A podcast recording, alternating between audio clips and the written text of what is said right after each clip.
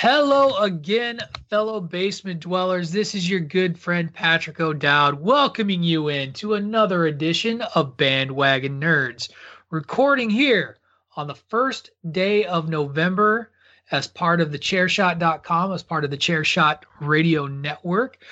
Very excited for you all to hear this week's episode as we continue the countdown to our 1 year anniversary with the Villain Project. This week's project, gosh, brain fell apart already. We're in danger, gentlemen. We are in real danger here. Everything's breaking down. We're in week three of the Villain Project. And this week we are covering our top 10 comic book villains of all time from the DC comic universe. And that's what threw me off as I was looking ahead on the rundown to kind of give myself a preview and help myself with the script. And let's just say I was hasty in the copy and paste work from last week's to this week's and still had last week's topic up there. Also have like the Villain Project Part 12 listed. Like it's just a hot mess on here, but I think we all know what we're talking about. I did at least put my top 10 list in there. So I keep saying, gentlemen, I guess I should bring them in. Let's talk to our two primary co-hosts for the Villain Project, Mr. David Ungar, Mr. Ray Cash. How you doing, gentlemen? How we feeling? I know Ray's watching football, and he's a little down, Dave. He's a little down. Well, you know, when you actually root for a real team and they struggle, it's depressing. I wouldn't know what that's like. Patrick, you root for the best team in the NFC, so I mean, you know. See, here's what I think is funny is I think when you're a fan, it doesn't really matter, because I root for like the worst team in the Big Ten, right? I root for the University of Illinois football team. They were trash against the University of Wisconsin. They this past week lost to Purdue by a touchdown, where they had 12 players out due to COVID-19 related issues. So 2 players tested positive, 10 held out for 10 games due to the contact tracing protocol by the Big Ten. So you can't play for 10 days, period. So they're going to miss this game in Minnesota. So most of the starting offense is out. They're playing their 4-string quarterback as the 3rd-string quarterback who started the game rolls an ankle in the first series. And just go back and look at my Twitter feed. Like, I hate tweet watching that game, but it's all about the misery and the pain of being a fan of a program that just isn't good, and it's just awful and miserable. And they're notorious for the fake rally. Y'all know the fake rally where you're down 3 touchdowns, like, say Illinois was yesterday, and you mount this big comeback only to throw a sideline out route on 4th and 10 inside your opponent's 20 for 6 yards. And you just sort of throw up. And even then, the game still had a shot because Purdue just decided to be like, we're Purdue and we're going to keep throwing the football. So Illinois had a shot at a 3-and-out, and the number 1 receiver, Mr. Tampa 2 himself, Lovie Smith, goes straight up man coverage, no safety help, when everybody in the freaking stadium knows that it's going to go to the number 1 receiver. You fucking run a bracket, have safety help on the backside so that David Bell doesn't make an over-the-shoulder catch to ice the game. Fuck the Illinois Fighting Illini. Anyway, everybody, you heard an extra voice in there, and that's because I couldn't stop myself. Yeah. Oh, boy. That nice Madden-worthy breakdown of what went wrong there. Everything went wrong. Fire Lovie Smith. I don't care if it's a pandemic and we can't hire anybody. The water boy would be a better coach right now. Bring on Bobby Boucher. That's right. As I mentioned, you heard a third voice in there, a little bit of a chime in, a little Bobby Boucher, a little bit of pointing out how much I hate loving my football teams. That's the voice of Mr. PC Tunney. And the reason Mr. Tunney is here, welcome to the show, is because I broke my own promise, guys. Last week, I said I wasn't going to do it. Said Mandalorian's going to premiere, but we're doing a project show, a list show, and those notoriously run long, so we can't cover an episode at all. Then I actually watched the episode and was like, yeah, I mean, you two saw it in the message, the chat. What did I do? What did I say? You were going to stir some shit. Well, he didn't trash it yet. That's coming, Ray. That's coming. I said we had to talk about it because of the big reveal, and we are going to talk about it. But then I got a message from Tunney today. It was like, "You going to talk about The Mandalorian?" And I was like, "Yes, very briefly. I have opinions." Tunney asked if he could join us for that part of the show, and so he is going to jump in on this conversation. So we are going to do a brief overview and review of The Mandalorian season 2 episode 1, because frankly we just can't help ourselves here on the bandwagon. And then we'll go into the Villain Project, pick up where we've left off, and start talking some DC villains. To be fair, sound good? It was a very popular topic of conversation in the nerd spectrum. The Mandalorian was all you heard about. Oh yeah, and we'll get into it, to my problems with it. But yes, so The Mandalorian returned. We're going to dive right in. Season 2, episode 1, long-awaited episode. Mando has been given his charge to return the child to people of his own kind. Reminder, folks, if you haven't watched episode 1 of season 2 of The Mandalorian, skip a little bit here because we are not spoiler-free, and we are going to drop the big spoiler of spoilers as we go through this show. Let me, we'll do a quick once around, get people's opinion on the show. Let me just say this up front. I enjoyed 98% of the episode and strongly disliked 2%. Go ahead, guys. I yield the floor to you guys. I enjoyed the entire episode. I envisioned it. That's not the first time I've been told that. I'm probably the least knowledgeable about all the Star Wars lore. Mm-hmm.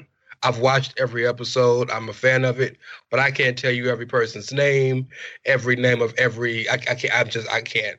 You know, I watched them more for enjoyment than for the nerddom. But yeah, I enjoyed the episode. I remember I was late on The Mandalorian. I just started watching it a week ago. Right. So I just watched season 1 last week to prepare for this.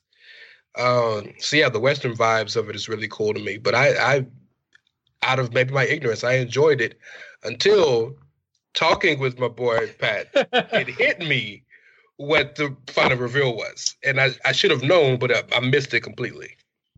I thought it was great. It was more of I like how all their chapters are short stories almost, right? You could take them in and amongst themselves and kind of have a beginning and a middle and an end. I love Timothy Olyphant being there. What a great crossover! Like Deadwood, and then he's the marshal there in The Mandalorian, right? And he looked like a fucking cowboy marshal too. Didn't he have jeans on and like a flannel and an extra belt? Right, down to that accent. Yep. It was excellent. And you know, the way they told that story, I really loved it, you know, and then trying to take down the Krayt Dragon, which was the carcass that C-3PO walks by in A New Hope in the desert. That's a Krayt Dragon. And then, oddly enough, I think this was actually the first episode of the series that Jon Favreau actually directed. I think he did the first episode of the first season too. I thought that was. I think he's done the first of both seasons.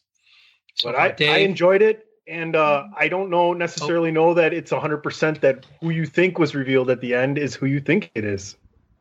Sure.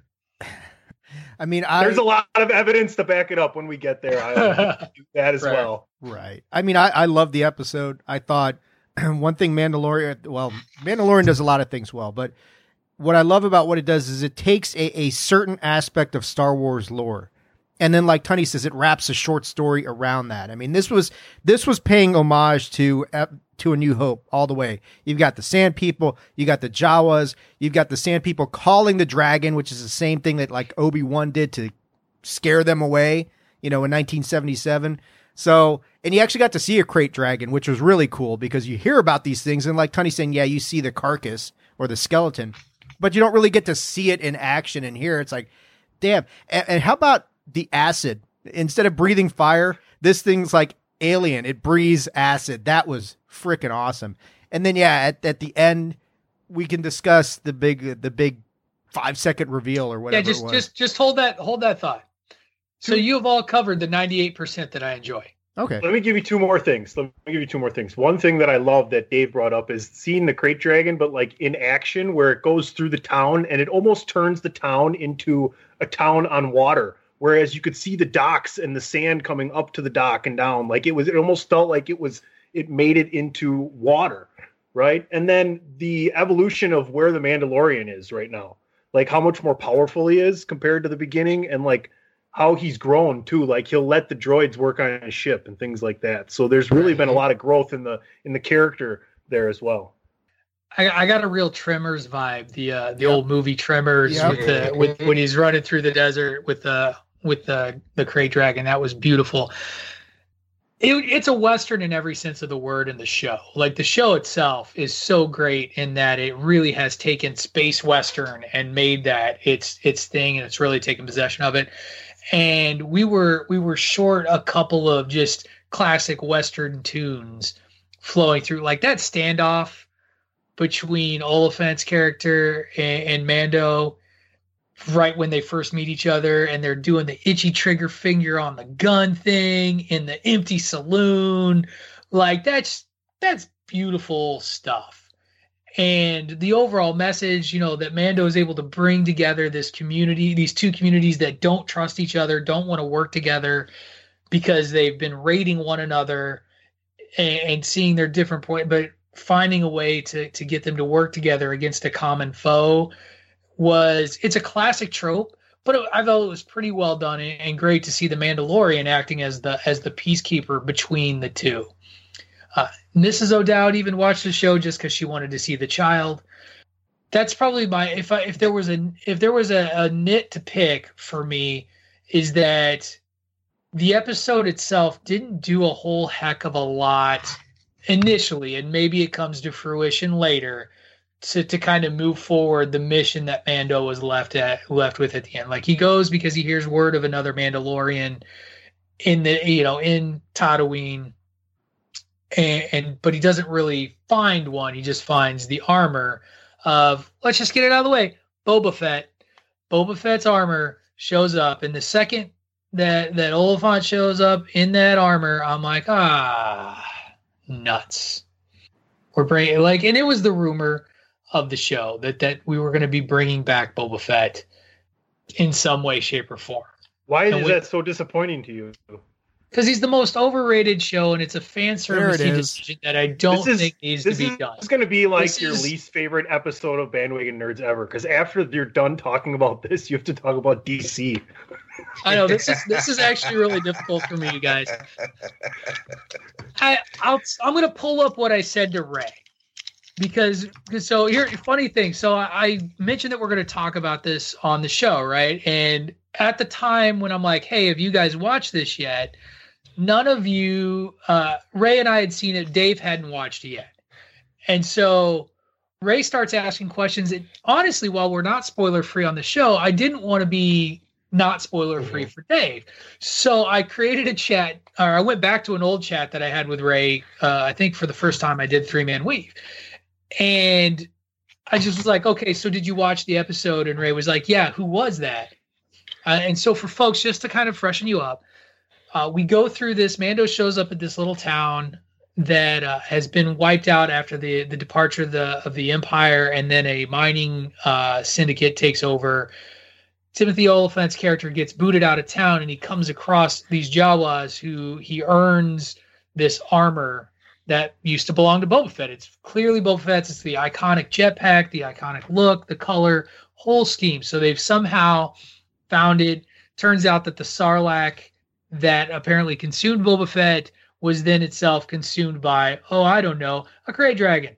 So they have this armor. They give it to Olyphant, and he's used that armor to retake control of this little town and has become acting marshal.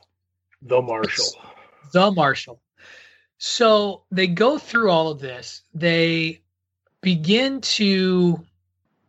work together to defeat this Krayt Dragon. Mando demands the armor because it's not Olyphant's to keep. So he takes it from the marshal under the agreement. The marshal agrees to give it up if he helps, liberate the town from the Krayt village or the Krayt Dragon. So they do that.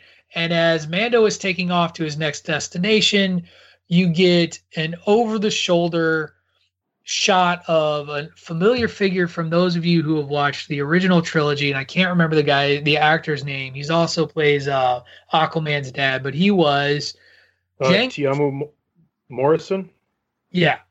Tiamu Morrison, who was Jango Fett in the original trilogy, the clone that all clone soldiers were created from in the prequel trilogy, and had requested one clone be made to age normally as opposed to the accelerated age clones, who he named Boba. And that was Boba Fett. Boba Fett, as everybody knows, famously goes down the gullet of the Sarlacc creature in Return of the Jedi and is presumed dead. We see a scarred and weather-worn, what I would assume, Boba Fett watching this flight take off, knowing, and again, assuming that he is carrying the knowledge that his armor is with the Mandalorian. Kind of hinting that there could be more in the future between these two. And I just, what I wrote to Ray, and what I think is just where I stand on it, if I'm the East German bitter old man judge about it, then okay. I'm tired of fan service callbacks in Star Wars to drive a plot. I don't mind, like, oh, look, here's this live action thing of a skeleton that we saw. Like, that's a creature that, you know, was no driving thing. And Boba Fett is the most overrated, most point, like you inject any bounty hunter into what Boba Fett did in the original trilogy and you get what Boba Fett did. Seriously. And now Dave's going to chime in with, well, if you read the books, I stand by my statement. You shouldn't need to read the books. Fuck Boba Fett. He's a waste of time, and I don't want him on this show. Well, before Dave goes, can the novice in this conversation make?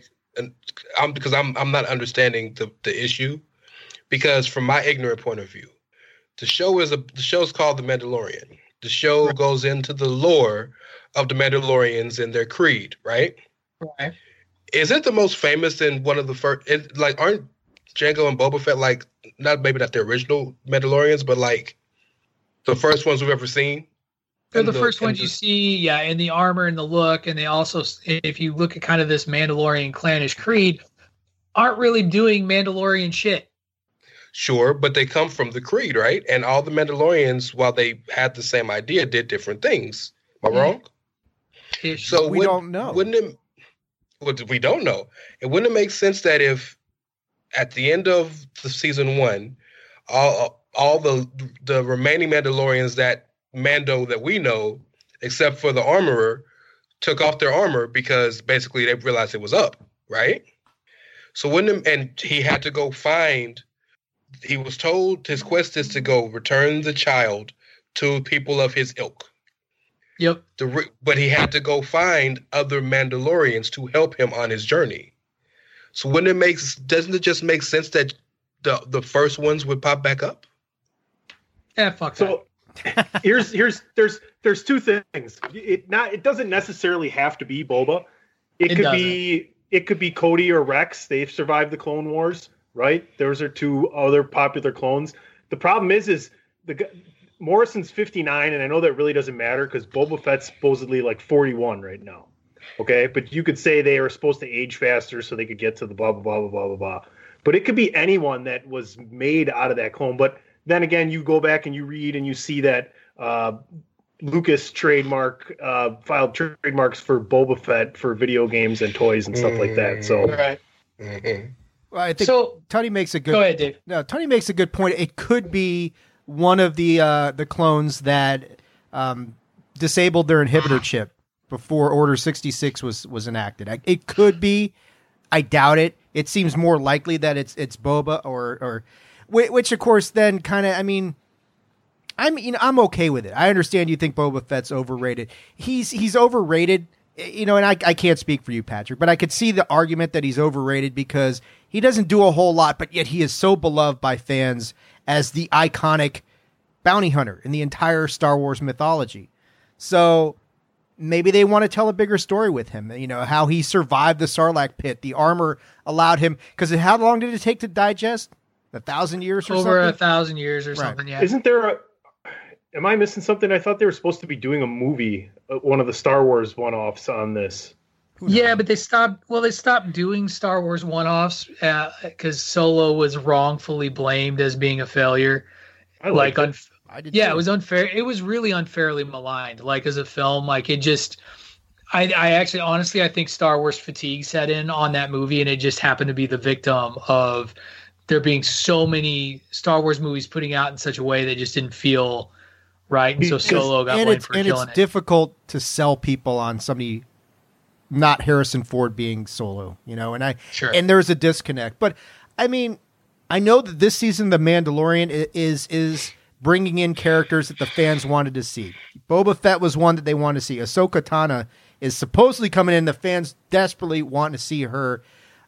There's some stuff that happens, of course, between Return of Jedi and Force Awakens, and that's where this time frame comes in. So, you know, it seems like it's Boba. Obviously, they got his armor somewhere, you know, from the stomach of a Krayt Dragon or who the hell knows where.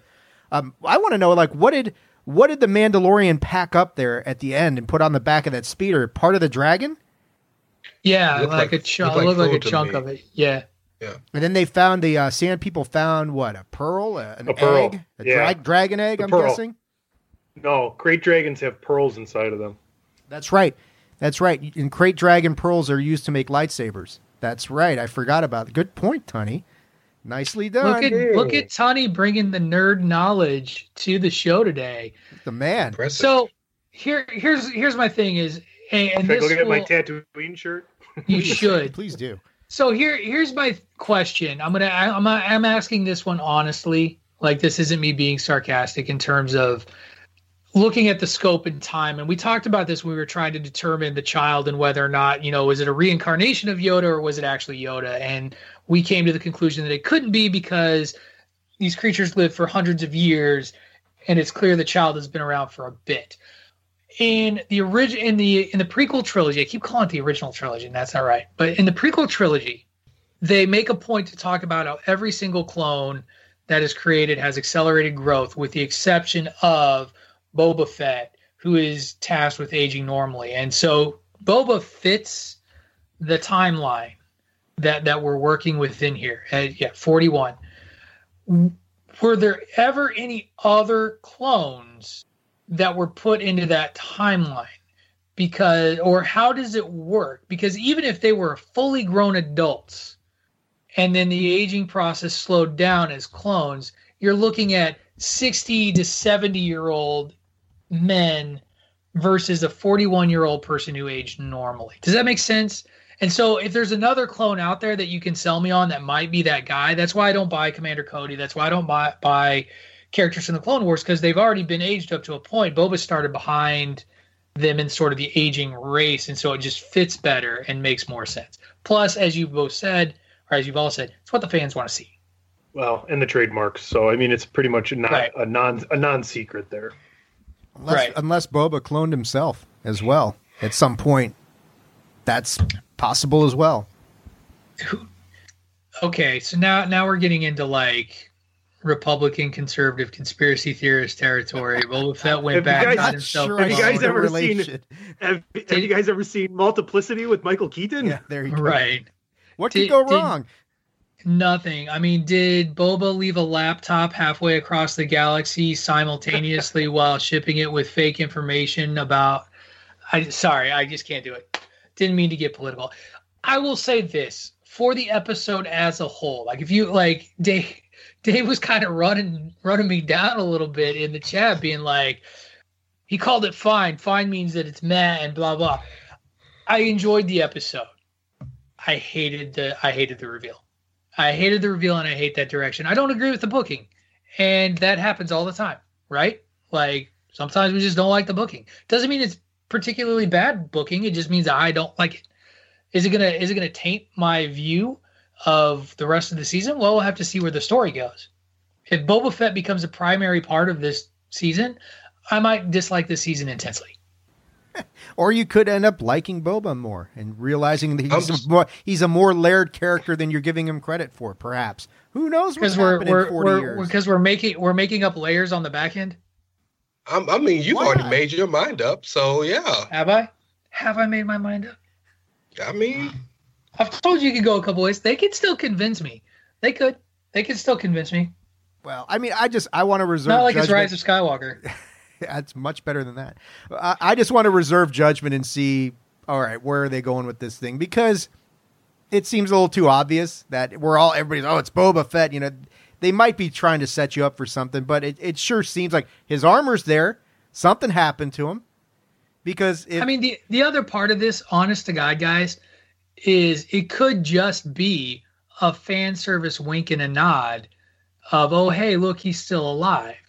What, you know, and that's just it. Like, that's just it. We just like, that's the last we see of him. But is he the Mandalorian that the Cyclops was talking about? I mean, it says there's a Mandalorian on Tatooine. He assumes that it's the Marshal because... and then he realizes he is like, well, yeah, the armor. But maybe there is a Mandalorian, and would Boba qualify? Like Ray was saying at the very beginning of this, were they Mandalorians? I mean, they had the armor. I don't know if they did all the Mandalorian shit that led up to that. You know, all the big fight between Mandalore and the Jedi, which predated the prequel trilogy by 1,000 years. I don't know. I figure we're going to get some backstory on that. Tunney, you're right.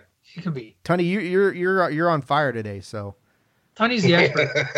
I'm sorry. Where were we? The Packers are on as well. Oh, no, that's all right. I see. You got a relatively easy task over there in Green Bay this week. So, are they giving you a fight over there in Minnesota? Mm-mm. Oh, sorry to hear that. Davin Cook is balling right now, so yes.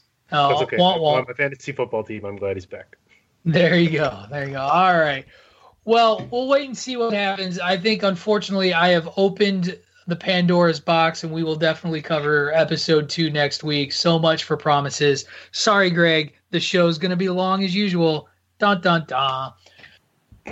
Greg will live. He's all right with Greg will get over it. I mean, you guys throw down the Greg DeMarco show in 55 minutes, so Bandwagon Nerds can compensate for that shortness there.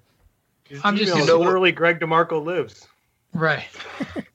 I say we completely go the other way and go like 4.5, 5 hours and just say if we're going to go big, go all the way. God, we cannot have a return to the final video game project episode where we tried to do 20 in one. And we were like, we can do it in 2 hours as usual. 6 o'clock rolls around Eastern time. We started at 2 and I'm like, guys, my wife is texting me. My wife is texting me being like, are you fucking done yet?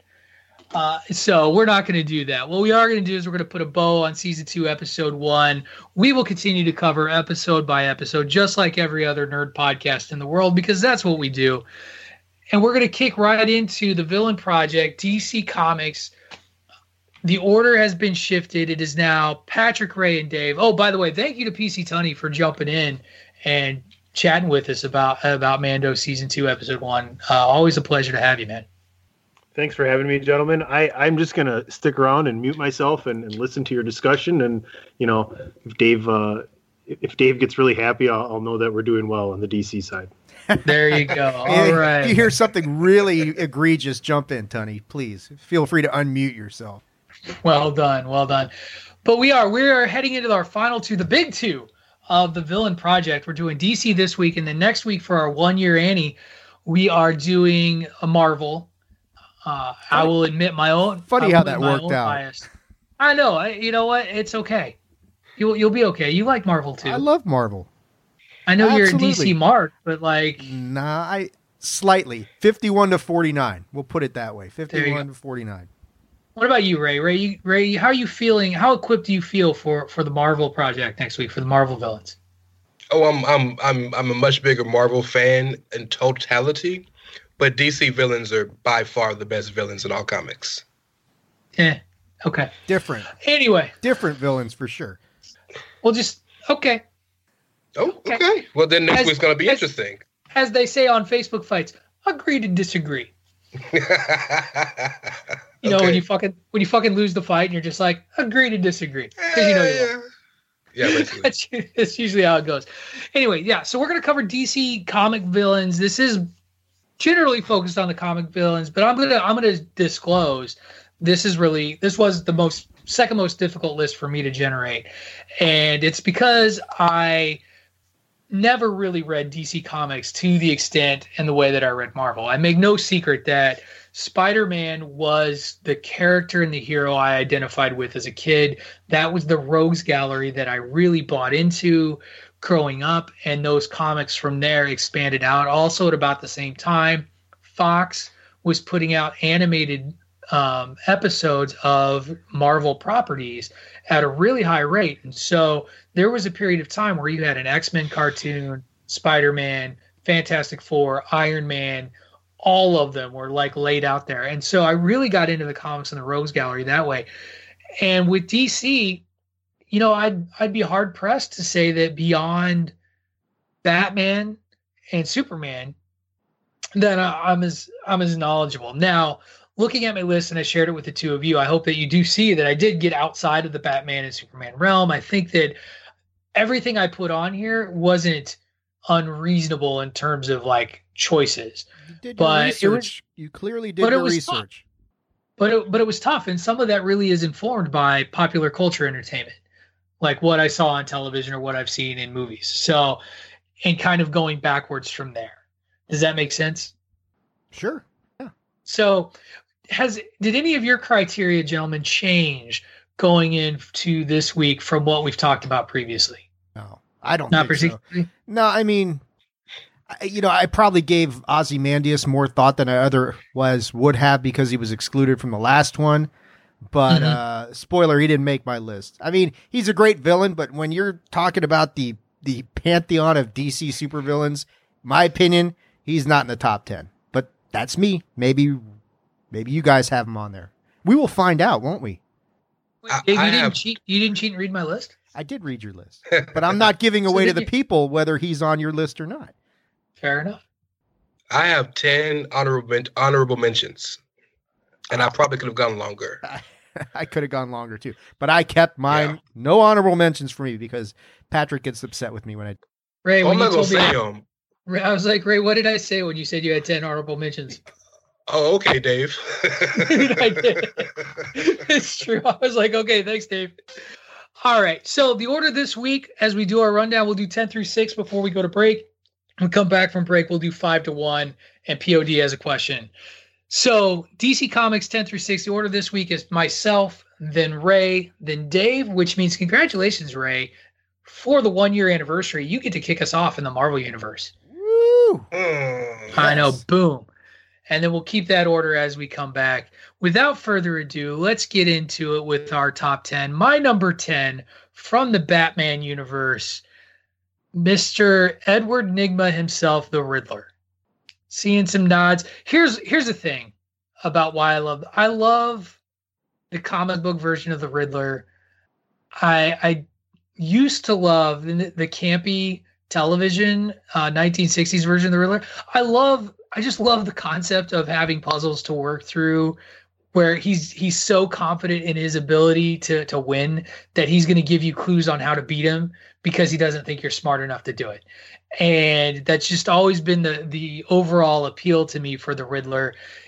Classic member of the Batman Rogues Gallery, probably for a lot of people, number 4 or 5, but just his approach and his tact was always my favorite. I was so angry at Jim Carrey for years because I hated the way he played the Riddler, that he played the Riddler in that uber camp sort of way, and not in a funny magic. I also just hate Jim Carrey as a cartoon caricature. Like Jim Carrey's work that I enjoy is always like not the sort of the mask Ace Ventura of it, Jim Carrey, which is what I felt like he did in Batman Forever. How do you feel about his Biden right now on Saturday Night Live? I'm about the same. Yeah, I'm not. Yeah. He tries hard. I like the Riddler. He's probably a little underrated as far as Batman's villains go, sure, because there's so many icons. I mean, my list is heavy with Batman. I'm sure Ray's is probably heavy with Batman characters as well. I do love the cane. The cane with the question mark is like one of my favorite, like, and the bowler hat. Give me bowler hat Riddler any day of the week. But you raise a good point. He does these riddles that by most standards, people aren't going to figure out. But he always seems to underestimate Batman's intelligence, and it always comes back to bite him in the ass. So, yeah, I mean, arrogance is a trademark of the Riddler. Doesn't always work out for him. I like the pick. He's underrated, I think, as far as Batman villains go. But yeah, he's one of those iconic ones. You think when you think Batman, you think, you know, Penguin, Joker, Riddler. You know, they're like the ones that you think of right off the top of your head. So good call. Right. Catwoman. All right, cool. The Riddler's dope, but iconic doesn't mean that you're worthy of being top 10 to me. But the Riddler is dope. I mean, again, these are our list. For me, he's my number 2 Batman villain. I only got two Batman villains on here. So why don't you, Mr. Iconic and Dope and Top 10 Gatekeeper, why don't you tell me what your number 10 is then? Because it's your turn. Okay, I will. Thank you very much for the platform. I, for my number 10, have chosen the most dangerous woman in all of DC Comics. And it's not who you think. My number 10 is Amanda Waller. That's a good call, man. I mean, go ahead, Ray. She's your pick. Okay. I can't see everybody's screen, so I'm making sure no vetoes. No, we good, right? No vetoes. No, you're good. Okay. Nope. Even Batman himself has said Amanda Waller is one of the most dangerous people in the world.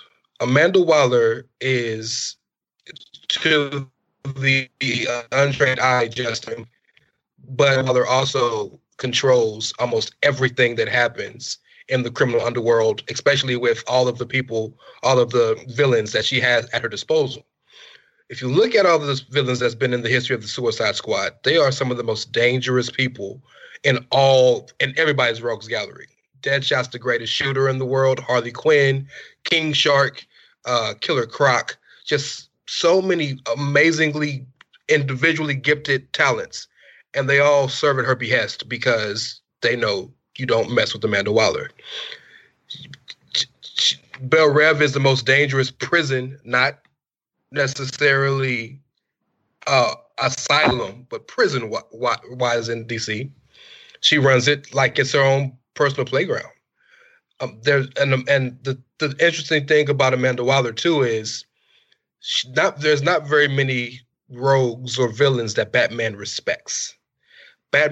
She has Batman's respect. She knows, and she's always known who he is, and Batman's had to work with her many a time because he knew he couldn't beat her. Amanda Waller is a true badass. I like the call, but I mean, it's interesting that I think of Amanda Waller as, it's hard to say she's a villain because she's really, you know, she's kind of in charge of the Suicide Squad and doing what she thinks is the right thing to do. Does that make her a villain? More anti-hero kind of. Does that make her a villain? Probably. Yeah, like you're saying, because she manipulates people and I mean, she implants explosive devices in all their fucking necks. So That's not exactly the nicest person out there. She's an evil Nick Fury, kind of the way I look at it. That, Patrick, I'm so glad you said that because that's what I was thinking. Nick Fury is a sort of borderline good guy in his own right. Yeah. I was going to make the correlation. She is very much the Nick Fury of the DC universe, except a little bit more manipulative. You know, Nick does it in a more subtle way. Amanda's right in your face with that shit. Yeah. Because Nick is manipulative as all get out. Like, it's crazy that you could be like, but this person's worse than him. Right. She is. I got no qualms with your number 10, sir. Nicely done, Ray. My number 10, Patrick kind of mentioned her just in passing, which is why I was silent on it. But my number 10's Catwoman, and she talk about anti-hero as well. I mean, she's Batman's ally almost as much as she's his foil in a lot of circumstances. You know, they got married, right? Like in one run, they never got married. It broke up at the last minute. They just got engaged. Okay, right. They got close, but yeah, I mean, at the beginning, Tony, at the beginning of it all, you know, Catwoman is one of the few Batman villains who can match him physically. She can match him mentally.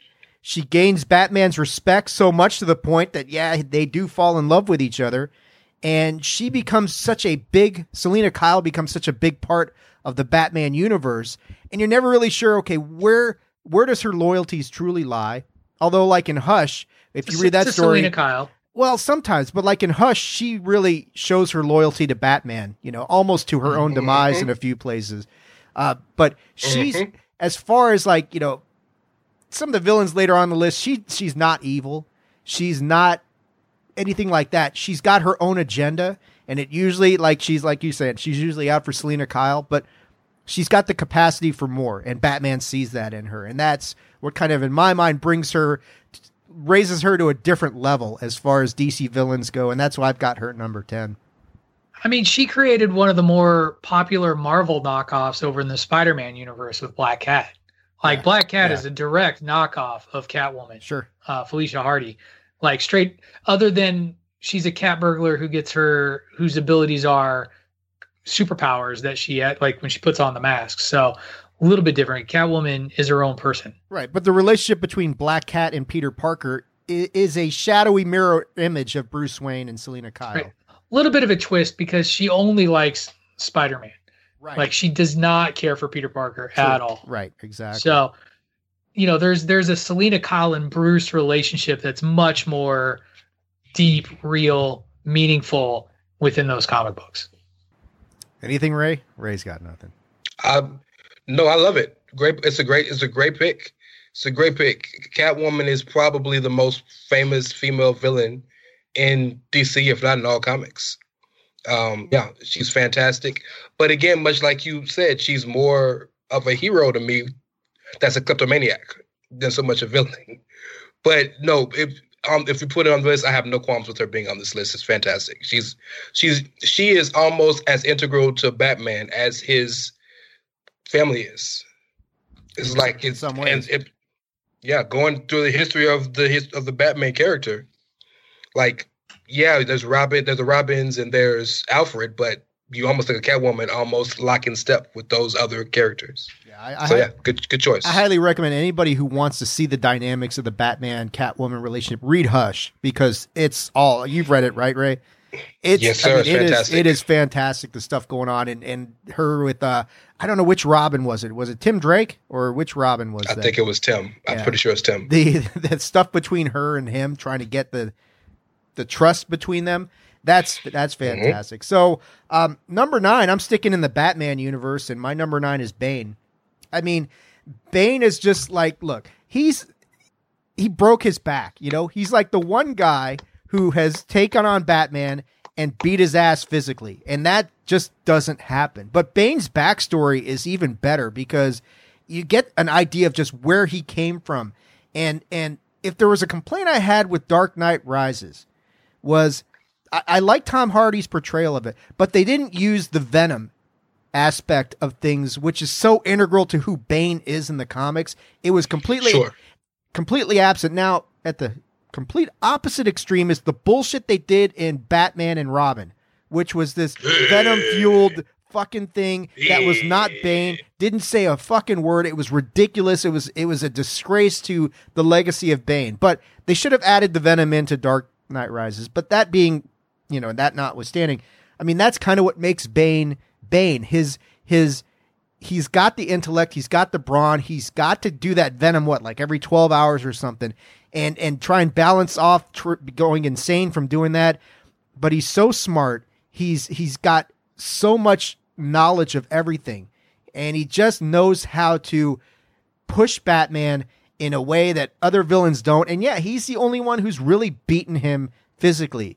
And what he does in the whole Nightfall thing, where he just kind of exhausts Batman because Batman's so busy fighting everybody fucking else that by the time he gets to Bane, he's easy pickings. And I just love what he did, and he's one of my favorite Batman villains of all time. So Bane's number 9 for me. I am so happy. You made me so happy. I love Bane so much. I mean, we talked about that in the movie Villains. I love Bane so much.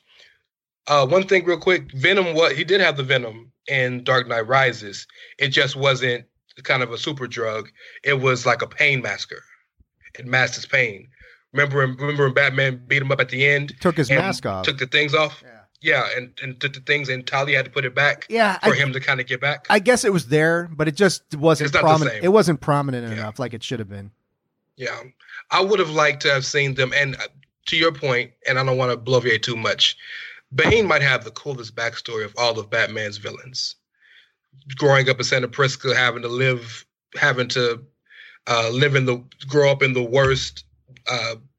worst kind of place you can grow up at because your dad did something messed up and you got to live that down for him. He kills for the first time at what, 8 years old? Something ridiculous like that? Something he had to. Something like that. Yeah, it's fantastic. Bang's amazing. I love that. I love that pick. I'm here for you, man. I'm here for you, Ray, all day, every week. I'm with you. On the same page, all right, my brother. Fine choice by my book. Again, that Rogues Gallery is deep. So, Ray, what's your number 9, brother? My number 9 is, I would venture to think, is more of a Superman villain, but he's fought all of the Justice League members. He's, I guess, more of a Justice League villain than a particular superhero. But he's like the OG villain of Earth, and that's Vandal Savage. Vandal Savage was one of the cavemen, and a meteorite hit the Earth, and he grabbed the meteorite, and it gave him ageless kind of, not powers, but it gave him the ability to not age, and gave him a tremendous intellect. And I mean, if you go back and you look at what the comic says, he was Genghis Khan. He might have been Hitler. He was like all these horrible people at all these times in Earth. And, you know, and of course, much like Ra's al Ghul, he got his own kids that he's had that have gone and done things and followed his footsteps. But you cannot beat an ageless, super intellectual kind of, not even a dictator, but a genocidal maniac, right? He's killed everybody. He's beaten everybody. He's outthought everybody. And when he fights the... in fact, the Doom story was him, wasn't it?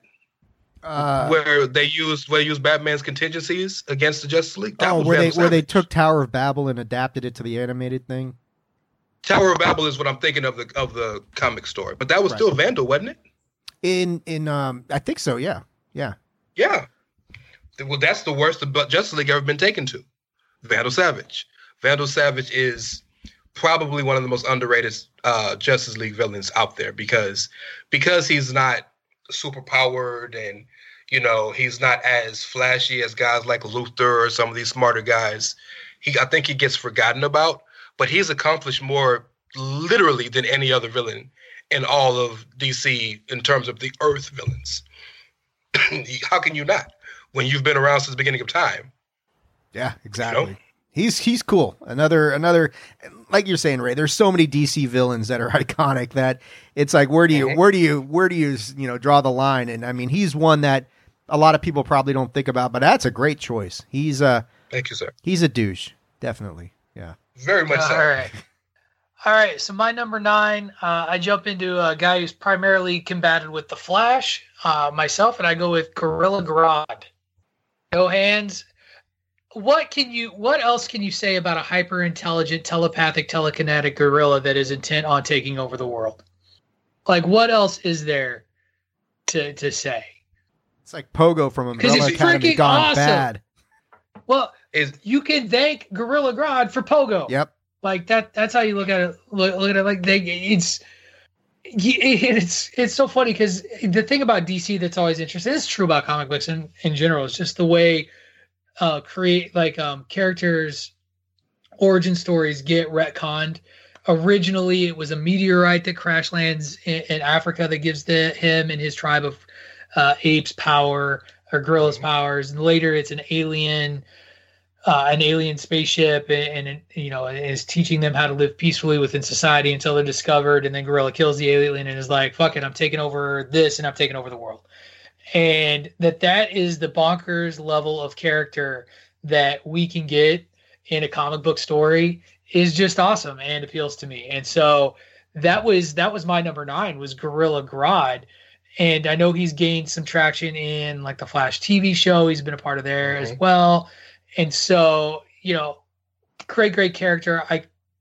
One of the top of the Flash Rogues Gallery, maybe not the first one that people think of, or even the second or third. But for my money, he was my number 2. So, for the record, the Flash Rogues Gallery is really deep and underrated. Yep. For the record, yeah, I agree. Absolutely, there were a couple of others that I almost put on here that I didn't. Yeah, I like Gorilla Grodd's a cool character. That's That one you don't normally think about because he's usually seeming to be like subservient to one of the other villains in some bigger plot that's going on. You know, he's kind of there. Right. It's like a foot soldier. So I think he gets kind of lost in the shadows a little bit, but standing on his own. Yeah. I mean, super powered, super intelligent, kind of, you know, bent on world domination gorilla. As every gorilla should be. Damn it. That's right. If King Kong could talk. Yeah. Cool. Well, we'll jump right into my number 8 then. This time I shifted over to the Green Lantern universe and went with Parallax. Okay. See? Nods. Oh, Tunney in his mutedness giving me a... It's just this, the entity of fear. And again, I have another Green Lantern character later on. I'm pretty sure we all have that other one. So, yeah. Green Lantern villain later on. But when... DC was kind of looking to shake things up, and they wanted to replace Hal Jordan for a little bit with Kyle Rayner. Feelings about Kyle Rayner notwithstanding, there was this entity that became sort of the yellow light. It was it embodied the yellow light of fear, and in this whole story, it possesses Hal Jordan and turns Hal evil, and it's this big. Really, really big deal. And he's come back and possessed various folks over time. He's never like its own entity. And if your reflection of Parallax is based on the horrible Ryan Reynolds movie, I would encourage you to go back and check out, particularly like the reboot, when you look at like Blackest Night, the Sinestro Corps was part of all that, like the War of the Green Lanterns. He's a big part of the New 52. He's in all of those. Green Lantern Rebirth. So...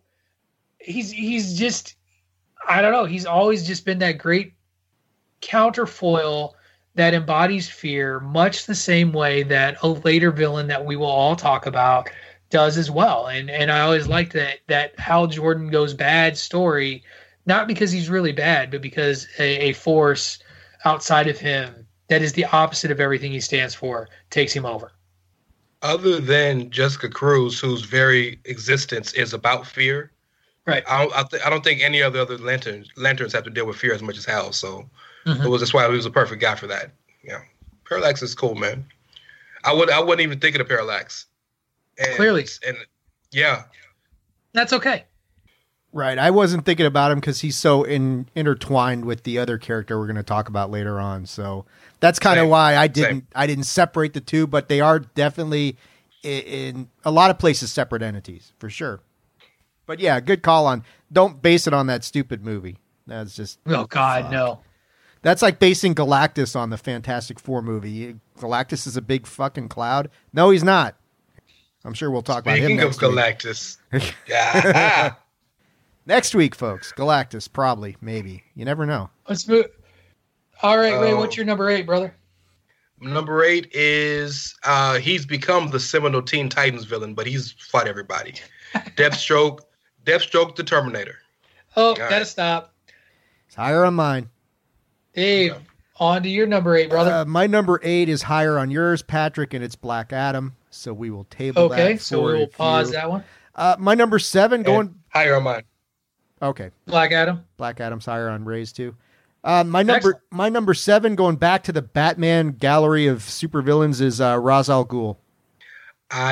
He's honorable mention. Okay. Great choice. You know, Ra's is kind of like Vandal Savage and has been around a long time, not as long as Vandal Savage, but you know, Ra's al Ghul is in some ways he's kind of like Thanos, where he wants the world to be a perfect place, or at least in his eyes, a perfect place. But his way of going about it is like, fuck it, we just got to eliminate all humanity. And you know, that's his solution, is eliminate all humanity.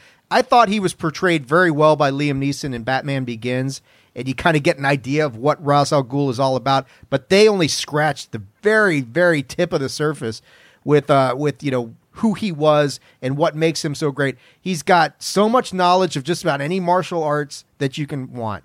He's got all the intelligence in the world. He knows about technology. He's got access to the Lazarus pits, which are able to make him have long life, super strength, all this other stuff.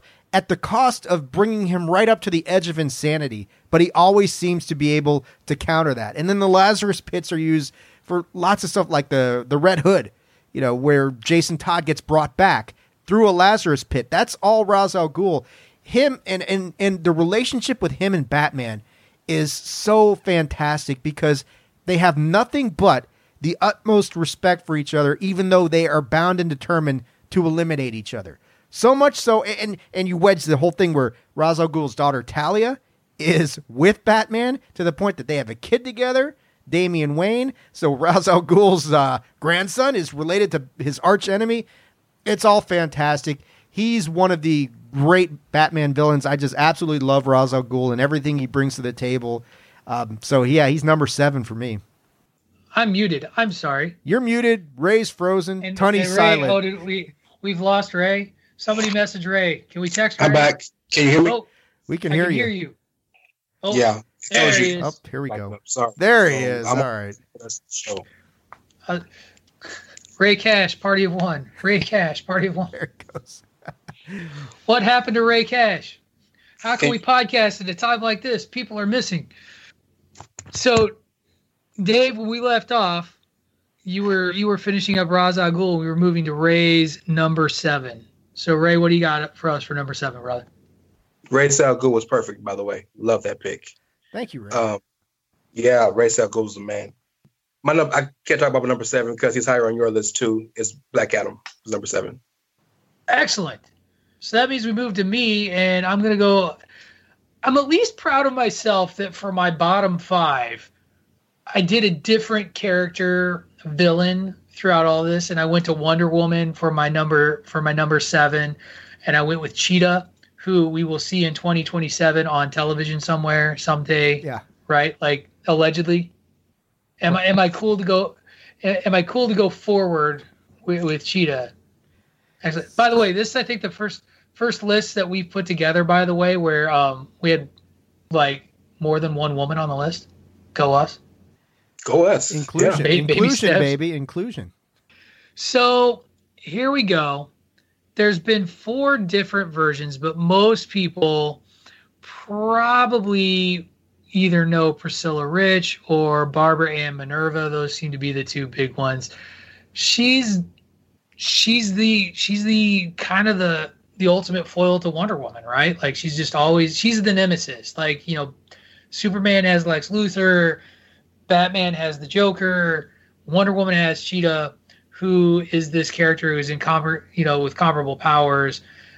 You know, if you get past Wonder Woman's early beginnings when it was a low-key bondage animal fetish thing, you start to get into a character who, like, I remember for the first time again from the Super Friends, if that fairly or unfairly, but. She's the nemesis and just kind of kept growing in powers and was a big part of the New 52, was a big part of the, you know, the DC Rebirth things, events that all took place. And you can just always count on her she's always going to be a thorn in Wonder Woman's side. Yeah, Wonder Woman doesn't have a not like the other ones. You don't see the depth in the rogues gallery of too many Wonder Woman villains, but Cheetah's the one who stands out as far as... You know, as much as you can stand toe-to-toe with Wonder Woman, which is a lofty goal, to be sure, Cheetah does a pretty good job of it. Well, and a lot like a lot of other characters, she understands her limitations to a point in taking on these sorts of characters, which is why you can never keep her down. Cheetah reminds me a lot of Marvel villain because she's almost like the inverse. Right. Very popular... You know what I mean? Yeah, to quote Samuel L. Jackson in Unbreakable, like the top villain is oftentimes the opposite of the hero. So that's my number 7. All right, so we've all dropped him. At number 6 is mine, Black Adam. Again, coming to you in theaters in 2027, #2027. We'll see The Rock portray this character. But Shazam, fun-loving... exciting Billy Batson's Shazam, his nemesis and ultimate foil is if Shazam went wrong and you get Black Adam. Yeah, because Black Adam is Shazam gone wrong. That's his, right. That's his backstory. Completely is Shazam wrong. Gone wrong. Why should I use this power for the betterment of others? Right, and then when he actually comes back many years later, I mean, the guy is so powerful. I mean, you're talking Superman level power with without the weakness, and he can match Superman because his powers are based in magic, which is one of Superman's weaknesses. The guy, what did he single-handedly like start World War III? At one point, I mean, he took down the Justice Society of America, took down the Doom Patrol, took down the Titans. It had to be Captain Marvel, or not Captain Marvel. Well, yeah, Captain Marvel, but Shazam. That's the real name. I know, Marvel. It is. Shazam and Zatanna had to combine to neutralize him to the point that they could actually do something with him. That's a tremendously powerful character. Yeah, matched up against the Marvel family. And is way more than a match for them, and probably too much on some occasions. I always, you know, I mean, the Dr. Savannah thing with Shazam was fine. I really thought Black Adam should have been the first villain. That would have made more sense. It could have really put that movie on an entirely different level. But yeah, I mean, I love the Black Adam pick. I think as that movie gets closer to being released in 7 years, that more and more people will start to learn and want to study the lore of Black Adam and realize just what a badass character he really is. I mean, that movie's going to give us Hawkman, so I'm down. Yes. That's right. He is. He did just get casted. I was fine with Savannah in the Shazam movie because they want to do... So there's two Adams you can talk about. There's the Adam who just hates Captain Marvel and Billy Batson in particular because the old man Shazam gave him his power. And then there's the Black Adam, who's almost like a tragic anti-hero who just wants to protect his people at Kandahar. And that's kind of what Rock is playing in the movies, which is why they didn't want him to be the initial villain for Shazam. They want him to kind of be his own character. And then when they fight, you pick who you back up.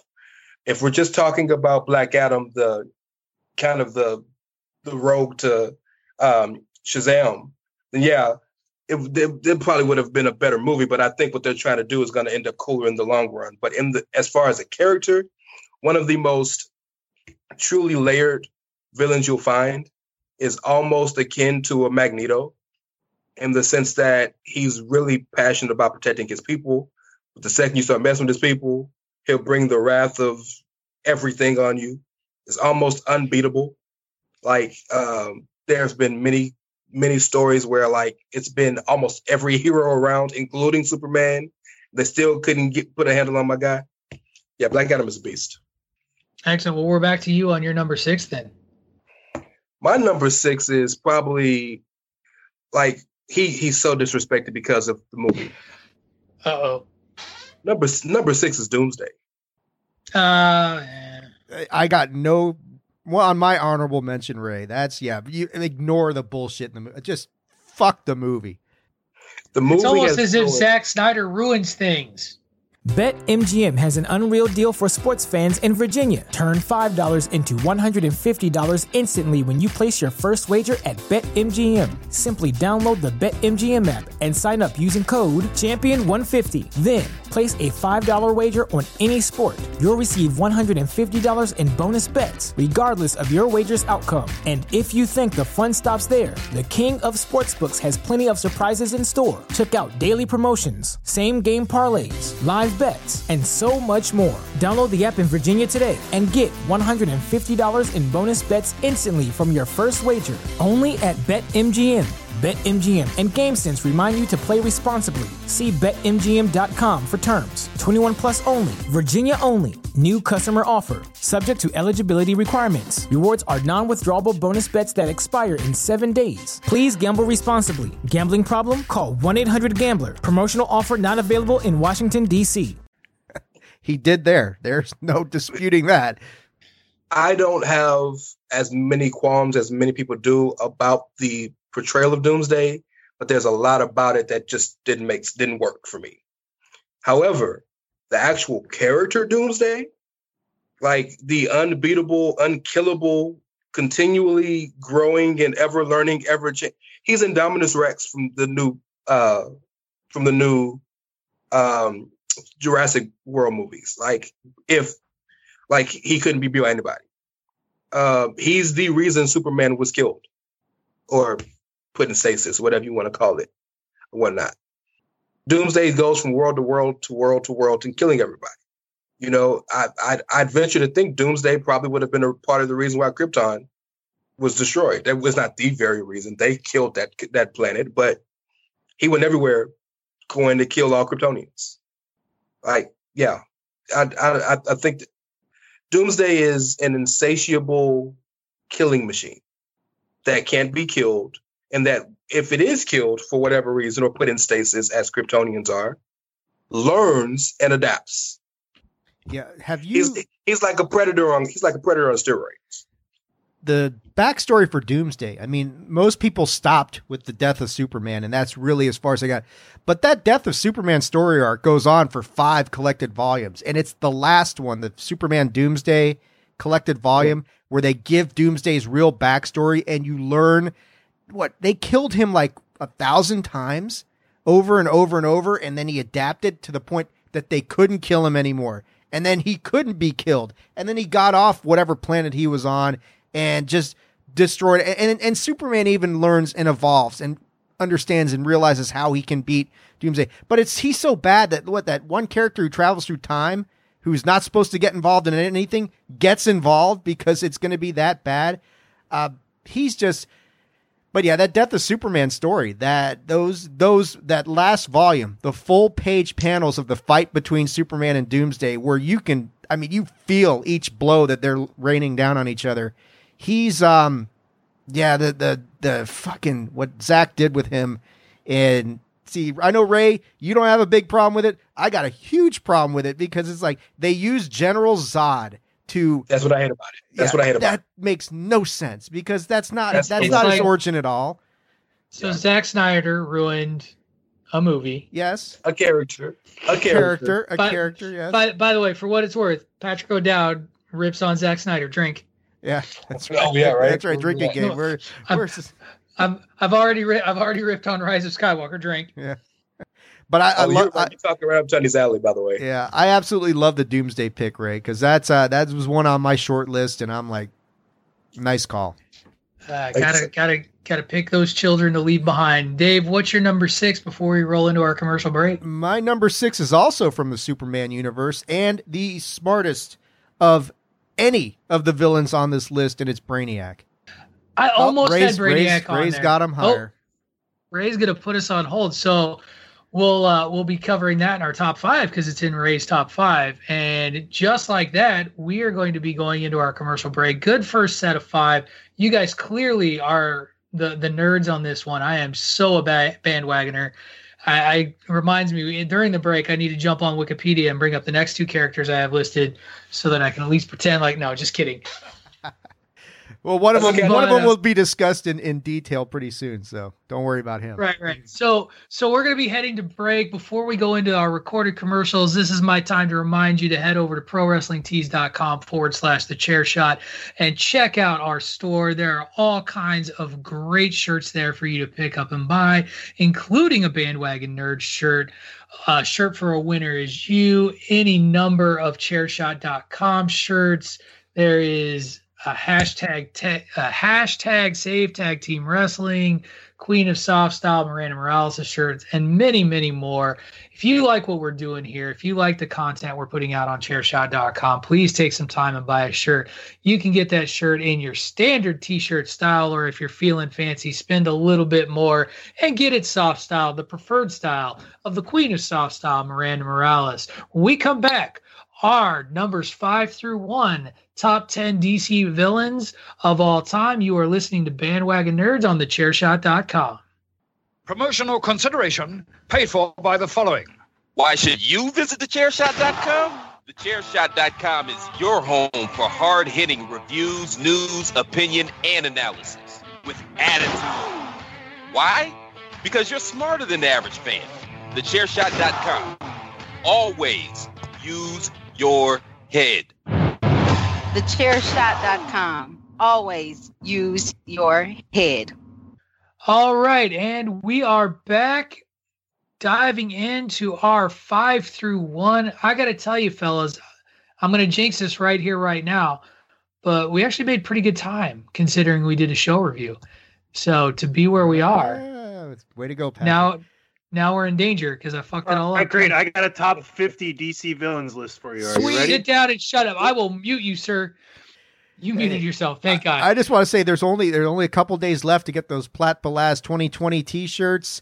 Their new platform is "Don't Be Dumb Again." There you go. All right. Well, Dave, you get to be dumb and pimp some Zack. No, I'm just kidding. Tell us your number 5. Well, actually, this character at number 5 does have some tie-ins to what Zack was doing, sort of. Maybe. Well, actually, it's more Joss's shit than Zack's. Ray mentioned him earlier. It's Deathstroke is number 5 on my list. The ultimate mercenary. I mean, this guy. It's like Deadpool is usually considered the ultimate mercenary, the merc with a mouth, that sort of thing. Deathstroke, on the other hand, just really is all about himself. You know, he's all in it for himself. He's got powers. You know, he's taken some sort of serum, like they all seem to do. So he's got powers, but he's really all about himself, and he's just well-versed in just about everything, you know, Krav Maga, whatever discipline you want to do, he's there, and he's just a handful for everybody, especially the Titans. The Teen Titans have a real issue with Deathstroke, but on the other hand, Deathstroke becomes a member of the Teen Titans for a brief period of time. He's got kids. You know, his kids have got issues. One of them turns into, Ravager or some shit like that. I don't remember. Rose? Huh? Yeah. What's that? Talking about Rose? Yeah, exactly. Yeah. So he's got 3 kids. They all his enemies use him to kidnap one of them. I mean, he's the ultimate mercenary. You know, you saw him at the post-credits scene for Justice League, and I can only hope beyond all hope that we get something involving Deathstroke later on with something that they're going to do with the DC Universe, because he's such a multi-layered character with a lot of depth and just... Yeah, he's an asshole to the utmost extreme, but he does it in a way that's very entertaining. I think he won't be as funny as Deadpool, but I think he's got charisma like Deadpool does that would transfer over to the film well. I forget who was playing him at the end of... Joe Manganiello. Thank you. Yeah, I think he'll do an excellent job as Deathstroke if he's given the chance. One of my favorite characters, just, you know, not as powered as some of the other ones on the list, but every bit as dangerous as any of the villains on this list. So I got Deathstroke at number 5. Word on the street is that Zack Snyder is planning to ruin Deathstroke by including him in his Zack Snyder cut of the Justice League movie. So there you go. Come on, man. Does anybody think Zack Snyder's Justice League is still going to be just 4 parts? Because with all these people they're adding, I think it's going to 8 at this point. I mean, I don't know. You've got James Gunn with 50 members of the Suicide Squad playing. So yeah. I definitely do think it's going to be 4 parts, but that's 4 hours. Imagine all the stuff we put in 6. Tunney says 6. No, I think it's going to be 4 because too damn long. I think he's smart to realize that all the shit he had to do to get this, he don't mess it up. Don't mess up the money. Okay. What's your thoughts on Deathstroke, Ray? So you talked about all his accolades, you know, military, maven, adept with any weapon, literally, almost to a bullseye level. You can make anything a weapon. You didn't talk about how much of a piece of shit he is. The reason the Teen Titans hate him so much is because of the Terra story. And if you know what he's done in that story, how he manipulated, abused, and practically raped and sexually abused this poor little girl to convince her to mess with the Titans just to get them because he hated the Titans.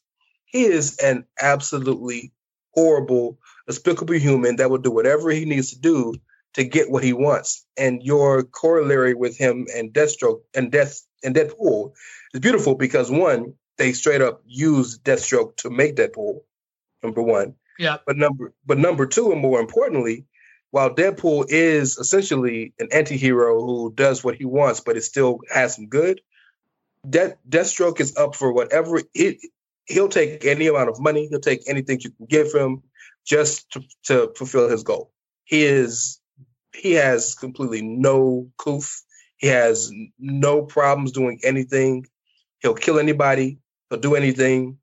Deathstroke the Terminator is a perfect name for him because he is one of the most deadly people in a world full of so many mercenaries. We just talked about Ra's al Ghul and the League of Assassins, Vandal Savage's family. He's probably the most dangerous merc in all of DC. Yeah, arguably in all of comics. I mean, him and Deadpool would be a hell of a throwdown. So, but by the way, if you, we've talked about this before when it comes to like Teen Titans and Teen Titans Go. Will Arnett's take on Deathstroke in the Teen Titans Go movie and in the subsequent show is hilarious, in that they do everything to kind of keep. What's that? I'll do it, Bruce. Oh yeah. I'm sorry. I totally misunderstood what you were doing there, man. And it is just kind of this funny take on this asshole character, and yet in a way that still makes sense to the character itself. So my 2 cents on Deathstroke, as we then hand it over to Ray to go into his number 5. So my number 5 is probably, I believe it's higher on yours, but it's Sinestro. It's my number 5 as well, but higher on Dave's. Okay. So we'll skip the two of us and we'll go to my number 4. And now I guess we'll see if there's more shuffling to take place. My number 4 is Reverse Flash. I mean, the dude have it on my list. Get the fuck out of town. The dude literally created the Flashpoint story arc that Dave loves so much and doesn't have it on there. How the hell do you not have Reverse Flash? Literally the antithesis of Barry Allen. You guys are fuck you both. How this is the one I thought I had the two of you on board, ready to go. This is so good. He is the antithesis of Barry Allen. You talk about the lowest of the low in terms of scumming out for himself. Like, that is all he's about. He uses the Speed Force in just terrible, terrible ways, all about himself and making himself. I just can't believe that Mr. Flashpoint, David Ungar, doesn't have Reverse Flash in this. On his list. Like Ray says, there are so many DC villains. It is hard to just look at the list. It's like, yeah, I would bump him in there. Maybe I could bump Catwoman and put Reverse Flash in there or something. But sure. But everything you're saying, I agree. That is a shame, sir. You're not saying anything that's wrong. That's for sure. Look at all Ray's honorable mentions. Tunney has a word to contribute. Eobard Thawne is one of the greatest villains in DC history, period, point blank, end of story. You think about how much Lex Luthor means to Batman? Well, if you want to legitimize the Flash, Thawne is the whole antithesis of that entire story. And thanks for having me, guys. I'm really enjoying listening to you. Now, shut up, because then you can't. Nope. Lex Luthor doesn't really have a whole lot to do with Batman, but thanks for the input there, Tunney. You meant Superman. Sorry, Superman. I'm drinking. Aren't we all? Well, fine. I'm really disappointed, you guys. Like, I guess do your number 4, Ray. It's your list, Pat. Clearly, it's your list. No, man. No, it's cool. For the record, I think both me and Dave, and I feel comfortable speaking for you, bro, think he's one of, as Tunney said, one of the greatest DC villains ever. Mm. Absolutely. It's just, we had to pick 10. Yeah, and I mean, he is one of the greatest villains. I don't even know if I'd call him my favorite Flash villain, but he's definitely up there. But Captain Cold? Captain Cold is mad, underrated as fuck, Captain man. Captain Cold is the man. He's underrated, Patrick. Zoom and Savitar, and then shout out to Mark Hamill as the Trickster. Yes, absolutely. You want to take a deep dive in his Flash Rogues galleries? Mirror Master? Yeah. Yeah. Oh, Jesus Christ. He was in Flashpoint Paradox as well, right? I mean, Flash had Mirror Master doing all sorts of shit. Yeah. Where do you think we get King Shard and Gorilla Grodd from? Yeah. I mean, everything Pat said about Reverse Flash is 100% accurate. He is responsible for one of the most iconic stories ever with Flashpoint Paradox. It is. It's just like, yeah, which kid do you leave behind? And he got left at the pool. All right. Well, let's hear what kid Ray took home from the pool for his number 4. And by the way, how petty is it to go back in time just to kill somebody? Hell yeah, it's petty. That's what makes it great, though. That's so petty. My number 4 is Brainiac. Okay. We good? We're good. I mean, yeah, it's fine. It's no Reverse Flash, but it's cool. This is great. So we finally have a Zack Snyder for him and a Rise of Skywalker for Pat now. Yeah. So, you know, we're all wrestling people. You remember Bray Wyatt used to call himself the Eater of Worlds? That's actually Brainiac. Now, which Brainiac are you referring to? Because there's multiple numbers. I'm not trying to be a jerk about this. I don't know the numbers, it's not bro. Brainiac, like, it's not Brainiac 5, because he's more of a hero with the Legion of Superheroes in the future. This is, when you think Brainiac, I mean, you think of, well, I mean, yeah, Pat's right. There have been multiple variations of Brainiac. It's not the Brainiac 5 variety, though. Go ahead, Fair Ray. Enough. I'm just busting your balls, Ray. I'm sorry. I needed to. Officially busted. You talking about numbers and shit. I don't pay attention to that. Yes, there are multiple Brainiacs.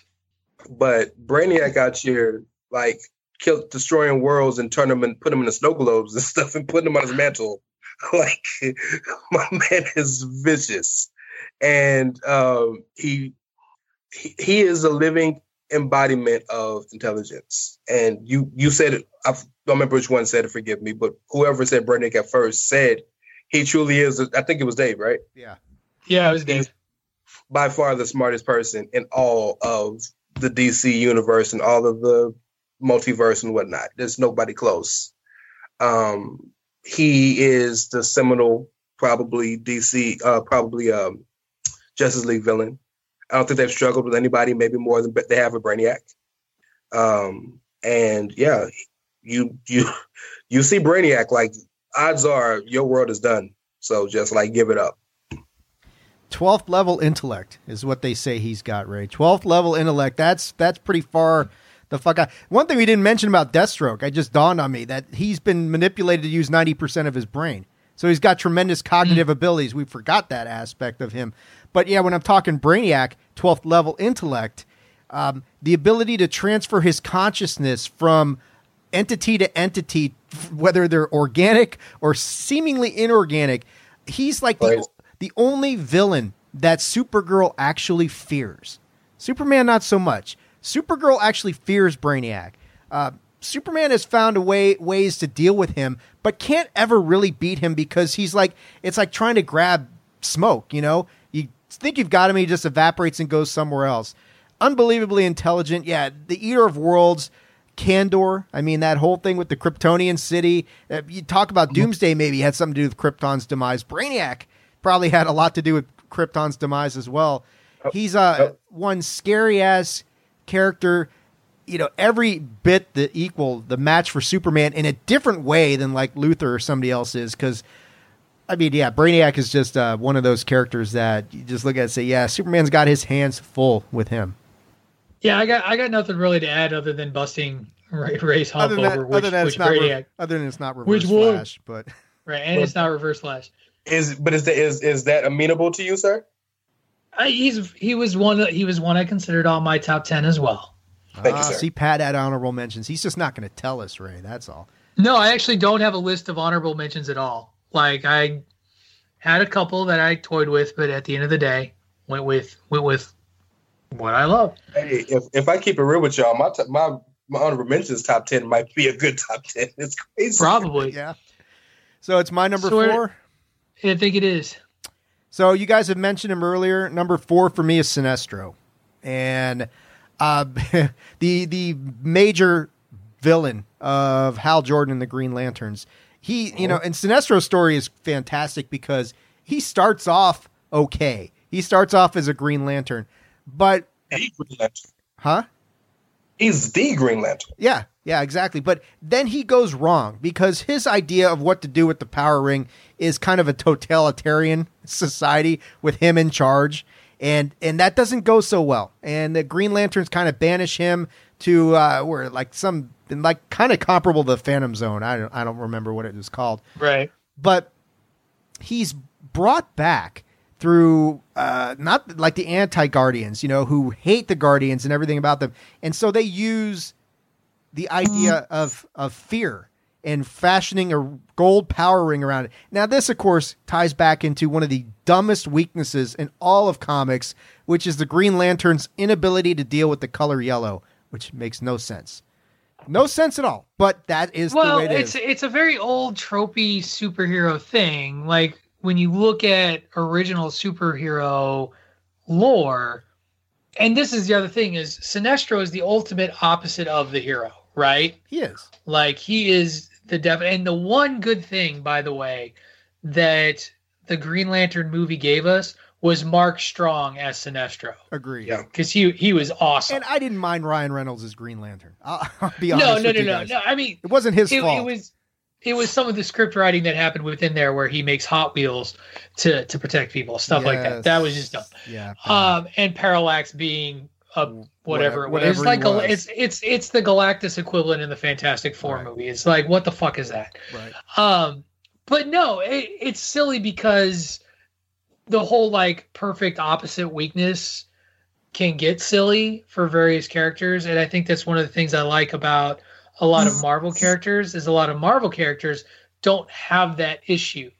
Like they don't have like this one thing that beats them. There's just other beings that are comparable in power scope that can combat them. You mean like the Justice Society's Green Lantern whose weakness is wood? You know, something stupid like what that. What the hell is that? Yes, exactly. Is he a vampire? Yeah. Why? Wood. Of all things, fucking wood? Really? This is... Give me a... That's Alan Scott's weakness. Alan Scott's weakness is wood. Can't get on boats. Yeah, can't. But I think the Don't climb the treehouse. That's right. I think the thing about Sinestro, like you were talking Parallax earlier, Parallax was imbued in the power ring that Sinestro had for a while, and it was his presence that boosted that ring to the point that he could defeat Hal Jordan and a lot of the Guardians. And then, everything that Sinestro does, just, the embodiment of fear, using fear for maximum effectiveness, and just the ultimate Green Lantern villain. And, I love Sinestro, and he's number 4 on my list. Sorry, Reverse Flash, but Sinestro got it over you. If we're honest... Tony's upset, giving me the finger. Let's be honest with ourselves for just a second. If you take away how interesting the characters are, Sinestro, Guy Gardner, Hal, and John Stewart. Guy Gardner is interesting. I love Guy Gardner so much because he's such a dick. He is a dick. Okay. He's such a piece of shit. I keep waiting for Superman just to beat the fuck out of him, and it doesn't happen. He wants to, but he knows he needs him. But if you take away Simon Baz and Jessica Cruz, if you take away like how interesting they are as characters, the whole idea of the Green Lantern Corps is dumb as hell. I mean, it's an intergalactic space police force. Not that. That's cool. The idea that they're powered by this one ring that is powered by a feeling. Right? And now with all the color schemes and all the rings that we have now, like it makes it cooler because I think the characters are cool. But so the idea of what powers it is inherently like not the smartest thing, but it's been written so well. So when you think about a guy like Sinestro, and we're and I know the color yellow and all that, but Sinestro makes it work because of his backstory. Because of who he was. And he was trying to almost Thanos-like rule the world because he wanted to give it some order. Well, I think comic books and comic book villains and even comic book heroes, they're kind of ridiculous. Mm-hmm. Right? Like at the end of the day, it's all kind of ridiculous. So there has to be more to it. And and you'll hear me talk about comic books as a mythology all the time. The other end of it is they're compelling, and it's the characters behind them that make them compelling. Mm-hmm. And so that's, any one of these characters that we've talked about, and I think through all three of the lists that we've done so far, they've been compelling, like they're human interest stories as much as they are villains. And there is an ability to connect to them as entities, not just as foils to the heroes. So you're spot on that. Like it's you sit there and you're like, this is kind of silly, this is kind of dumb, but yet I get this guy, and so it works for me. Is it whose turn is it? There we go. Drink. I think it's mine. I go to number 3, right?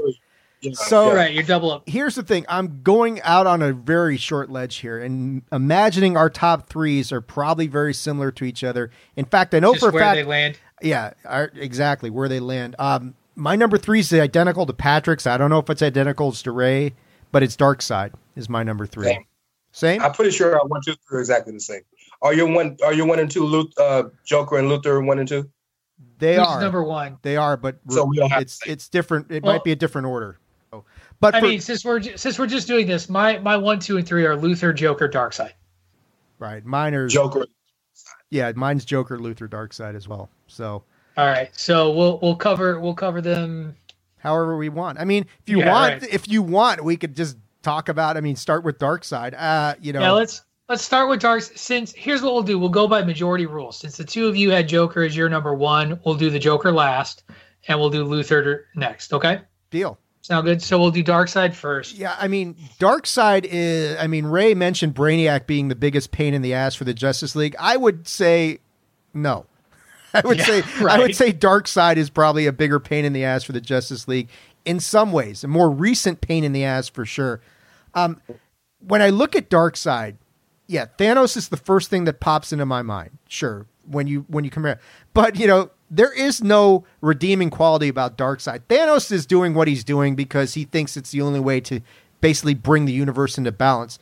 Darkseid is all about subjugating everybody to his will. Every living, breathing organism needs to bend the knee, so to speak. So that's why I have a different comp in Marvel, and for me it's Apocalypse from the X-Men franchise. True. Because Apocalypse is all about... subjugation to his will, period. True.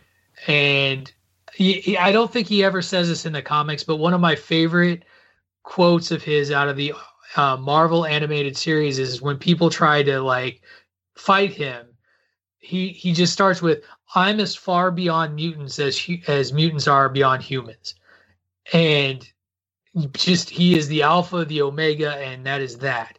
And you will hear about Apocalypse next week on next week's show. There's a but spoiler.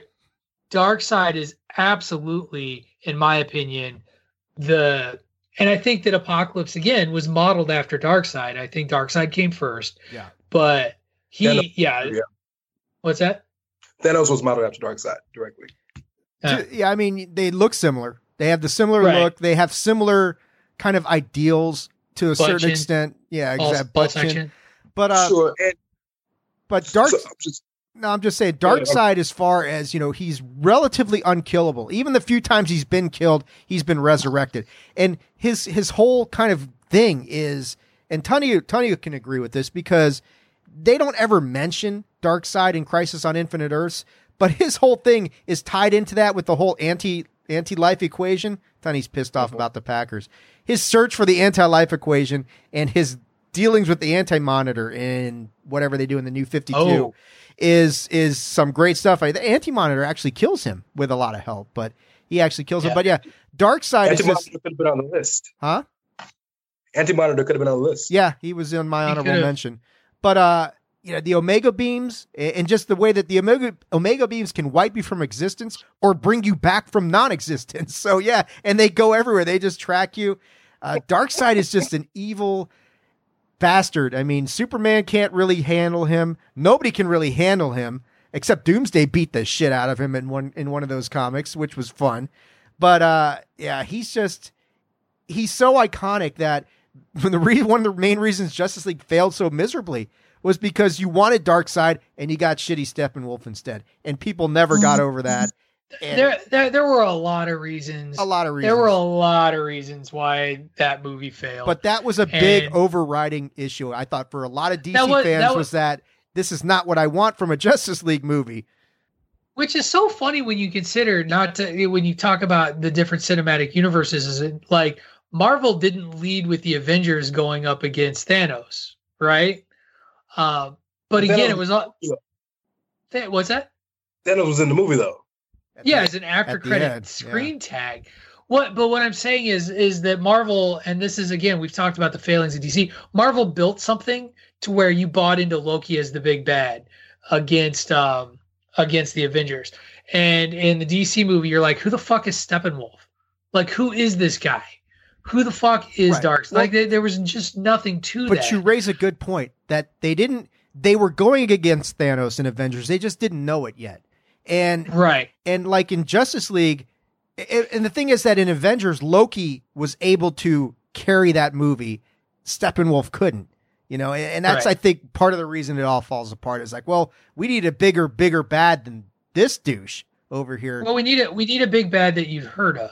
Yeah, or that you cared about. Like, most people had no fucking idea who the hell Steppenwolf was. That's like this band from the 70s. And that's right. And that's neither here nor there to the actual, you know, the conversation we're having. We're Darkseid. Like, these top three are kind of 1A, 1B, 1C when you really look at them in the DC universe. And I think we'll have a similar conversation when we make our way into Marvel. But because Darkseid could easily be number one, right? Yeah. Oh, yeah. Like, easily, with just his sheer power and force of will. Would the movie have been better if it was Granny Goodness and the Furies instead of the movie would have been better if they had the movie would have been better if Warner Brothers had stuck their nose out of the whole process and not fast tracked a movie that was made in such a way that didn't build to anything. And they just did it all backwards. And that's so bizarre to me. And they're still trying to recover from that. So yeah, they tried to do the new 52 story, but it just, but the problem is have the old 52. Well, I mean, the new 52 story, they Justice League came together to combat Darkseid. And if you don't have that in the movie, then really they're going to combine to fight Steppenwolf. Nobody bought that.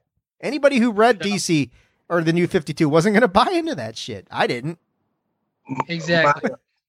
So my positive and my negative of Darkseid are almost the same, in that Darkseid is very much content to be a ruler. And he has the Furies and Granny Goodness. He has Steppenwolf and all of his children and his family. He has the Parademons to do all kind of his bidding. And so while that is a positive in that he's so badass, he got all these other badass people underneath him, he's also quite content just sitting and subjugating. Whereas the other people that we've mentioned and the two people that we've mentioned ahead of him, and even someone like Brainiac, are continuously always trying more and more and more to do more. And he's comfortable just chilling on a oh, yeah. Yeah, I'm good. I rule the world. So I rule everything. Yeah. All right, so let's talk about my number one, your guys' number two, Lex Luthor.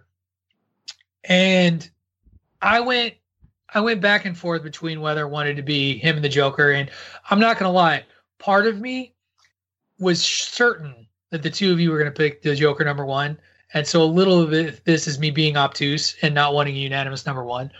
So I will own that right away. But I will share that at the end of the day, this really comes down to what brand of villain you like when it comes to a foil and a supervillain. And for Lex Luthor, for me, and you'll see this in my number one next week too, we always talk about guys who pull the strings.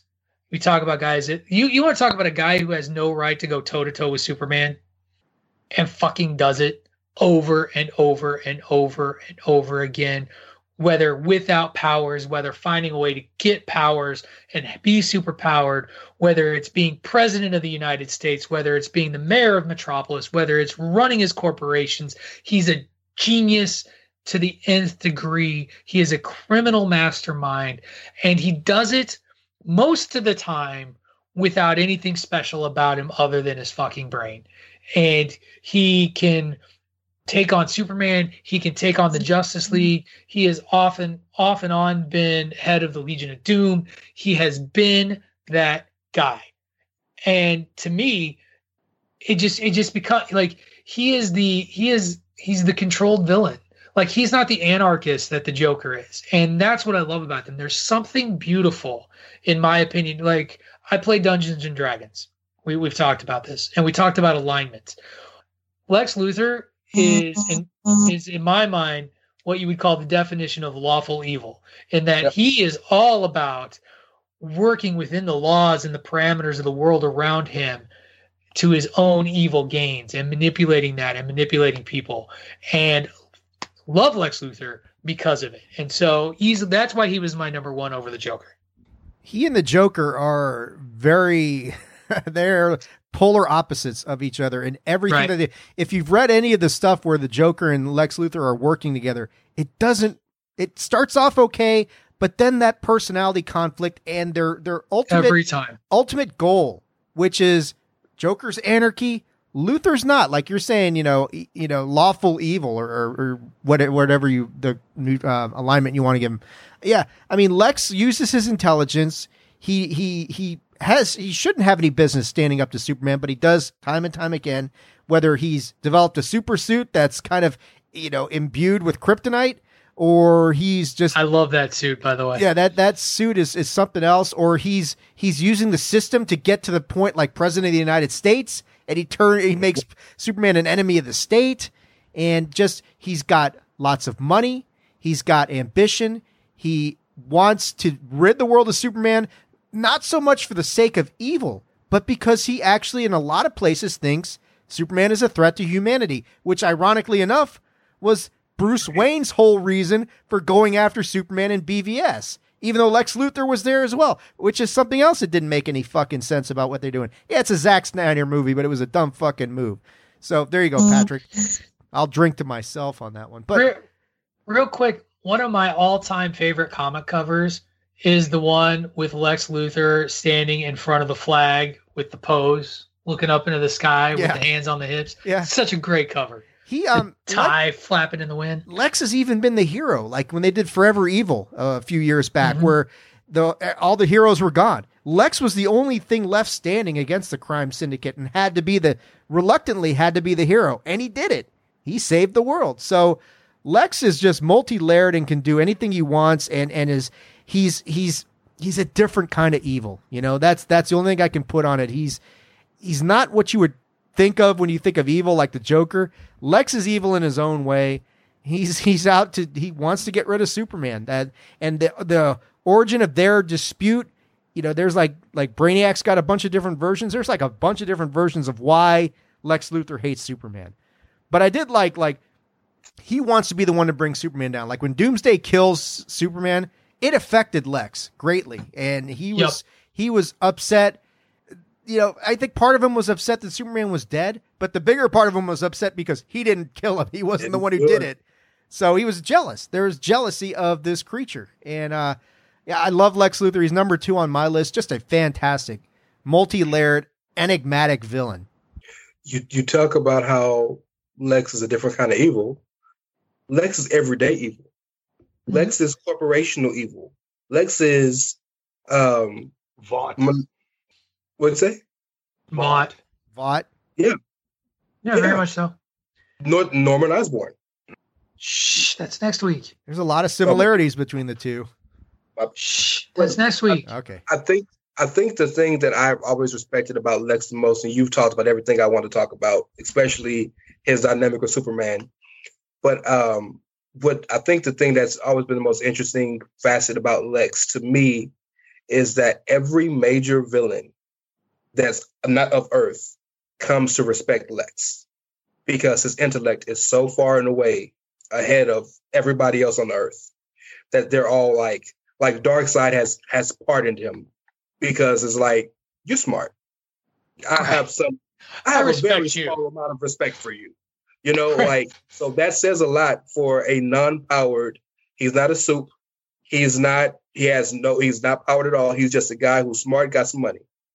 And for like other dimensional deep beings to be like, all right, you're all right with me. That says a lot. So before we move to the Joker, I mean, just the depth of Lex's kind of quasi obsession with Superman. Doesn't he end up doing like a clone of Superman that he raises as his son, Connor Kent?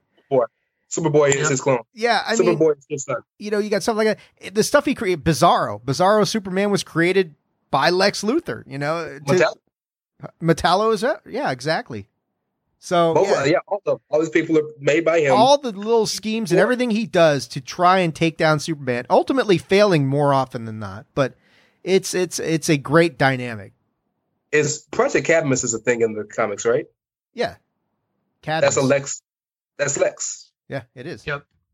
like just anything with science. Yeah, absolutely. Patrick, can I steal 60 seconds before you go to Joker? Sure, steal 60 seconds. All right. If you want to watch series where there's great villains and DC villains, Smallville from a while ago, and obviously The Flash right now. There's tons of DC villains. They're all excellent. For me, Poison Ivy, Anti-Monitor, Penguin, just great villains. Ragdoll in the new Flash series is awesome. And then I would have Darkseid 4, I got Thawne 3, I got Luthor 2, and Joker 1. So you guys have been doing a great job. It's been great to sit here and listen in with you guys, and thanks for letting me. Thawne number 3. Way to go, Tunney. You made Patrick's day. Thank you. I'm a flash mark, man. You guys all do that. Are. I know that's you are. That's true. All right, so let's talk about the Joker. So, where do you want to begin? Well, that's yeah, it could be. It is. And that's the thing is, much like Lex Luthor being, which fascinates me because, you know, the last thing I'll say about Lex Luthor, he's kind of Batman, but evil, like truly evil. Like when you talk about money and manipulation and power and the ability to use and abuse things and gadgets, all that. The Joker is just the perfect foil for the Batman because he fits in that dark world of Gotham City and that dark narrative that they run with Batman since his inception. He is chaos incarnate. He does it. He's evil for the sake of just being evil sometimes. Like he wants terror to reign for no other reason than he thinks it's fun. And you know, like people dig that. Yeah, like that's where I'll start. I mean, the whole thing that we did, some men just want to watch the world burn. That's right. That one line describes the Joker perfectly because he's all about chaos. There is like Heath Ledger put it perfectly. I don't have a plan. I'm a dog chasing cars. You know, he doesn't really have plans other than to create anarchy, to unlevel the playing field, to create unrest. And yes, he's obsessed with Batman, but the stuff that, I mean, and the Joker, just the levels of depravity that he goes to try and get to Batman, whether it's killing Jason Todd, whether it's shooting Barbara Gordon in the stomach, whether it's executing a bunch of innocent people for no reason other than to draw Batman out so he can try and take him out. And the best thing about the Joker, he does not give a shit about the consequences to himself. He's always trying to get Batman to break that golden rule of his, even at his own expense, because if the Joker dies by Batman's hand, he wins.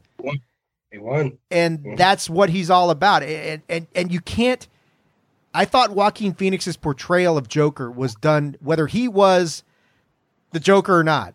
I mean, I thought his portrayal was done really well because it's all about just the chaos of what's going on in that mind of his. But yeah, the Joker does stuff that that is just chaos for the sake of chaos, anarchy. And how do you beat somebody like that when they don't give a shit about the consequences to themselves, as long as they get their message and their point across? How do you beat somebody like that? You can't. So yeah, Joker's been number one for me for as long as I can tell, but I yield to you guys. There's a reason Joker is the penultimate most popular villain in the business. I think it's because there's nobody else like him. If you think about this, the list that all three of us have created, we all can name a comp for just about everybody. We had a comp for Luthor, we had a comp for Brainiac, we had a comp for Darkseid, we got a comp for Thawne, we got a comp for everybody. There's no other Joker because everybody else has a point and a purpose and a reason, and they're here because of this or they're doing this because of that. Like, what the only reason Joker killed Jason Todd was because Jason Todd was in front of him, literally. And the fans voted for him to die, but you know. yeah. Shame on us, right? The way he's abused Harley for decades, you know. Right. The way he has shooting Barbara was grotesque, but what he did to Gordon afterwards is like even more horrible. You know, like, and just to because he wants to laugh, because he wants to break somebody, because he just feels like doing it. And I think throughout all of that, there's a funny Twitter account that basically like makes fun of superheroes and how stupid this stuff is in like reality, like in totality. One of them was like, Batman can't be the best superhero in the world when for like 50 years in Gotham, he's had a dude in wingtips and makeup like kicking his ass. Like think about it. Like there's no powers. He's not a great hand-to-hand fighter. He doesn't really ain't great with guns, but he has beaten or got away from every hero in that world. He pushes everyone to their absolute limits. Yep. Like at the end of the day, and that makes him more dangerous than just about anybody out there. Yeah, like you said, he pushes people to their limits, but he pushes them to the limits mentally and emotionally, never physically, very rarely physically, right. I should say that. Like that, when we reviewed Dark Knight Returns for the Nerd Review, that 2 parts, the stuff with the Joker in part 2, which was, I think, Patrick, you said the only part that Connor had a little bit of an issue with, but right. Where he, at the very end of it all, where he realizes that after everything he's done, older 50-year-old Batman is still not going to kill him. He breaks his own neck to make it look like Batman did that. So that even in death, he still kind of wins a little bit. That is the level of just sheer insanity that doesn't exist anywhere else in comics. And that's why he's so iconic. That's after being catatonic for so long. Supposedly catatonic. Right. Yeah. Yeah. Allegedly.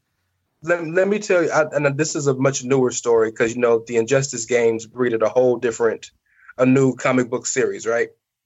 But the backstory behind the game and that comic story is classic Joker. He sprays this some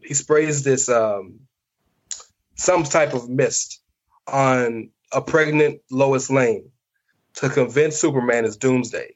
And Superman brutally kills Lois and his unborn child. There. And Joker did it just to get a laugh. And that's what turns Superman crazy and makes him go evil. That's Joker in a nutshell. Superman kills Joker. So Joker wins because he turns Superman into... Yeah, you think Homelander's bad. Uh-uh. No way. You look at Superman and Injustice. That's how bad it can get. Yep. Very true, very true. Well, fellas, that's going to bring this week's edition of the Villain Project to an end. I can see we got Ray Cash sweating a football game. We got Tunney sweating a football game. This will all be old news by the time the Bandwagon Nerds drops tomorrow. We didn't do a nerd review this week. That was my fault, by the way, noble listener, as I mistakenly was like, oh yeah, A Quiet Place is free to stream on Amazon Prime. And it's not anymore. You now have to like buy it or rent it. And I don't like to spend money on this. I don't like to make the guys that do the show and do the review. Even though, Dave, I love you. You don't have to buy everything we put on the nerd review. Like, it's okay. It's cheap, man. It's cheap. Actually, A Quiet Place was on yesterday. It was on TV. Well, no shit. It was. Of course it was. Did you watch Cabin in the Woods? I've got it, but I didn't get a chance because of all the Halloween stuff yesterday. But I'm gonna watch it today and probably give you. I know awesome. We're gonna do like a double review or something, aren't we? Or we'll have to figure something out. It may just get spaced out. We'll still do A Quiet Place. That's still gonna be on the docket. I think we'll stick with Cabin in the Woods because Netflix hasn't shipped me the disc yet. So God knows the postal service is busy this week. We'll see what. All those ballots for Platt Belaz. That's what it is. We'll see what happens there. So let's run with Cabin in the Woods this week. Ray, if you've got time and you want to write a few paragraphs about Cabin in the Woods and give it a ranking out of 5, you get it to me by Wednesday and it'll get posted as part of the nerd review, man. It's good times. We have a lot of fun with it. Or Flash Gordon, Ray. You still can do that. No, he's got to buy Flash Gordon and we're not going to make him buy Flash Gordon. I'm going to buy it for you. Especially now since I didn't pick Eobard Thawne. I'm buying Flash for you, sir. Buy Flash. Man, there is a lot being put on this bad movie. Anyway... And I love it. I gave it a 5 out of 5. It is not fine cinema. As always this week, Patrick O'Dowd does have a question. I have a tradition Halloween weekend that we bust out some. I'm a movie guy, and I have one of the greatest bad movies of all time that I pull out for Halloween. It's a Broadway. It's a filming of a Broadway stage production of the musical Jekyll and Hyde, starring David Hasselhoff. Oh man! It's automatically epic. It is so awful and yet beautiful at the same time. It is the guiltiest of guilty pleasures that I watch during the Halloween season. And I might watch it just because my wife hates it so much that it drives her out of rooms. Like, I might do that. I'm not saying that's exactly what happens, but it's kind of what happens. And then I post it on Facebook that I'm watching it, and I tag my wife in it so that then she feels obligated to comment about it, which then allows me to put videos of David Hasselhoff singing various parts of this musical. Like, there's a literal scene where Dr. Jekyll and Mr. Hyde, the personas, are like battling each other in song. And so the Hoff has to like sing as Dr. Jekyll, and then he bends over and throws his hair over his face to sing as Mr. Hyde, and then he throws it back. And it's hideous and it's stupid, and I love it. And my question to you, you three gentlemen, what are your best bad Halloween movies? Can I pick that? That sounds you have not seen that movie. I will also follow that up by saying that I checked out Hubie Halloween on Netflix this week as well. The Adam Sandler Netflix movie that was a low bar expectation, and it easily hurdled the low bar I set for it. Picture The Waterboy, but Halloween. That's basically all it is. Bad Halloween movies. I'll talk while these two think about it. I'll go real quick here. I don't necessarily have any bad Halloween movies. I do love The Great Pumpkin, Charlie Brown, and I did embark on something I didn't quite complete, which was the 15-day run-up to Halloween, where I was watching 2 Treehouse of Horror episodes a day. And life just got in the way. I did end up watching most of them, and I know Treehouse of Horror 31 is on tonight. Yep. So to conclude your Halloween weekend, I suggest you check that out. Disney Plus has them put into their own collection. It's excellent. Every Treehouse of Horror is phenomenal. I had a great time going back and watching them. So I don't have a bad one, but if you're looking to do something for next year, do the run-up on Halloween, watching Treehouse of Horror. The Simpsons never disappoint. No beer and no TV make Homer something. There you go. Crazy. Don't mind if I do. Go ahead, Ray. I don't have. I wouldn't call it bad because I like the classics. Like I love Child's Play. I love the classics. I love Chucky. Yeah, Chucky's fantastic. And Goosebumps. I watched that again. It's always a fun, especially with the kid. What I did watch last night with my daughter, as I have the beautifully green nails that she painted for me, is the remake of The Witches on HBO Max. I watched that too. How was that? It's really good. It's fun. I got it on my list. It's not. So it's more true to the book than the Jim Henson Studios version. Way less scary, in my opinion, than the Jim Henson Studios version. It's campy. Yeah, it's a lot more. I would describe it as fun. Yeah, like, it's very fun. Like if you go back and watch that Angelica Houston version, that thing is scary. Like that movie's scary, and the puppetry is creepy, and the lighting is done. It is very, very frightening, disturbing even. And Hathaway was good in it though. And Hathaway was really good. I'll tell you that Spencer is a gem, as we all know. Yeah. Stanley Tucci. That's the Tooch. I have to go with that. I can't think of anything that would be considered bad. Do you consider Beetlejuice bad? No, shut the fuck up. So I'm saying, like, I can't think of that. Like, everything I watch. Dave, come on now. I know you got to have something. Well, I mean, as a child, Dave watches Ernest Scared Stupid. That's what he did. The Ernest movies always get a laugh out of me, sir. I'll tell you, as a child of the '80s, there was a movie in 1980 that was called The Gates of Hell. I don't know if you guys that. And they've changed the name to City of the Living Fucking Dead. Well, not the Living Fucking Dead. City of the Living Dead is what it's called now. This is, it was scary in the 80s. Well, you watch it back now, and it's just like, this is kind of dumb. You know, it starts off with a priest hanging himself, and this opens the gates of hell. But like the one scene where, you know what I'm talking about, Patrick, right? He's staring, the priest is staring at the girl. She vomits up everything from inside, including her intestines that come out through her mouth. And it's just like, it's so what awesome. The fuck is going on here? It's so bad, it's great. It's that kind of a movie. There you go. That's what I was looking for. That's one that jumps to my head. That one's right there. If I were going to throw one other one that is it's considered a cult classic, but the Reanimator movies. Yeah. And Dead Alive. Peter Jackson, Dead Alive. Just do yourself a favor, find it and look it up. So... that's going to do it for this week's edition of Bandwagon Nerds. Looks like we lost Ray a little early. I just turned my camera off. I'm on my phone. I had to check something. Yeah. I was like, I'm worried that he's sweating. He's sweating a little bit of that Ravens-Steelers game. That looks like that's going to be a good game, good finish. Tunney is dripping in misery, biting on his nails as well. Means that there's a lot of exciting stuff going on. Thank you, everyone, for listening to this week. Next week, when we come back, our one-year anniversary show, we are going to wrap up the Villain Project with our top 10 Marvel villains. Make mine Marvel. And I'm excited. I'm going to see about getting a couple of other special guests on to just talk for a little bit. Maybe we do like we did before, cover some Mandalorian and do like a little one-year once around.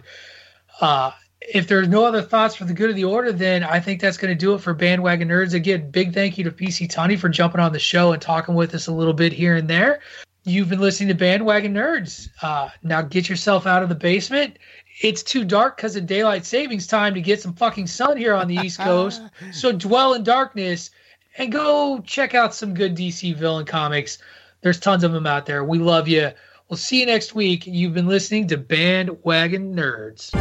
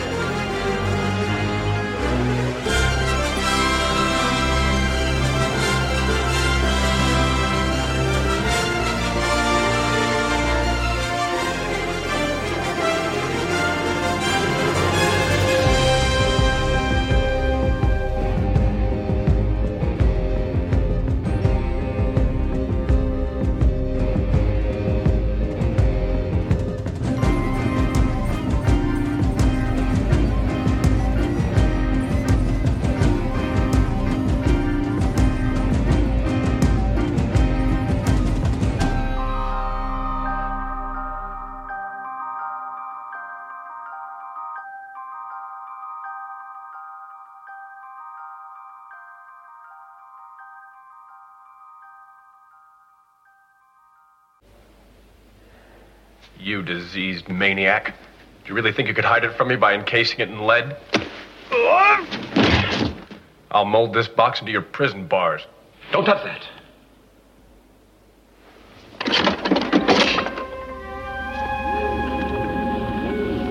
I told you. That's kryptonite, Superman. A little souvenir from the old hometown. I've spared no expense to make you feel right at home.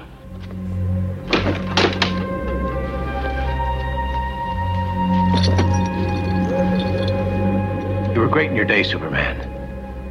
But it just stands to reason. When it came time to cash in your chips, this old, diseased maniac would be your banker. Mind over muscle. Hi.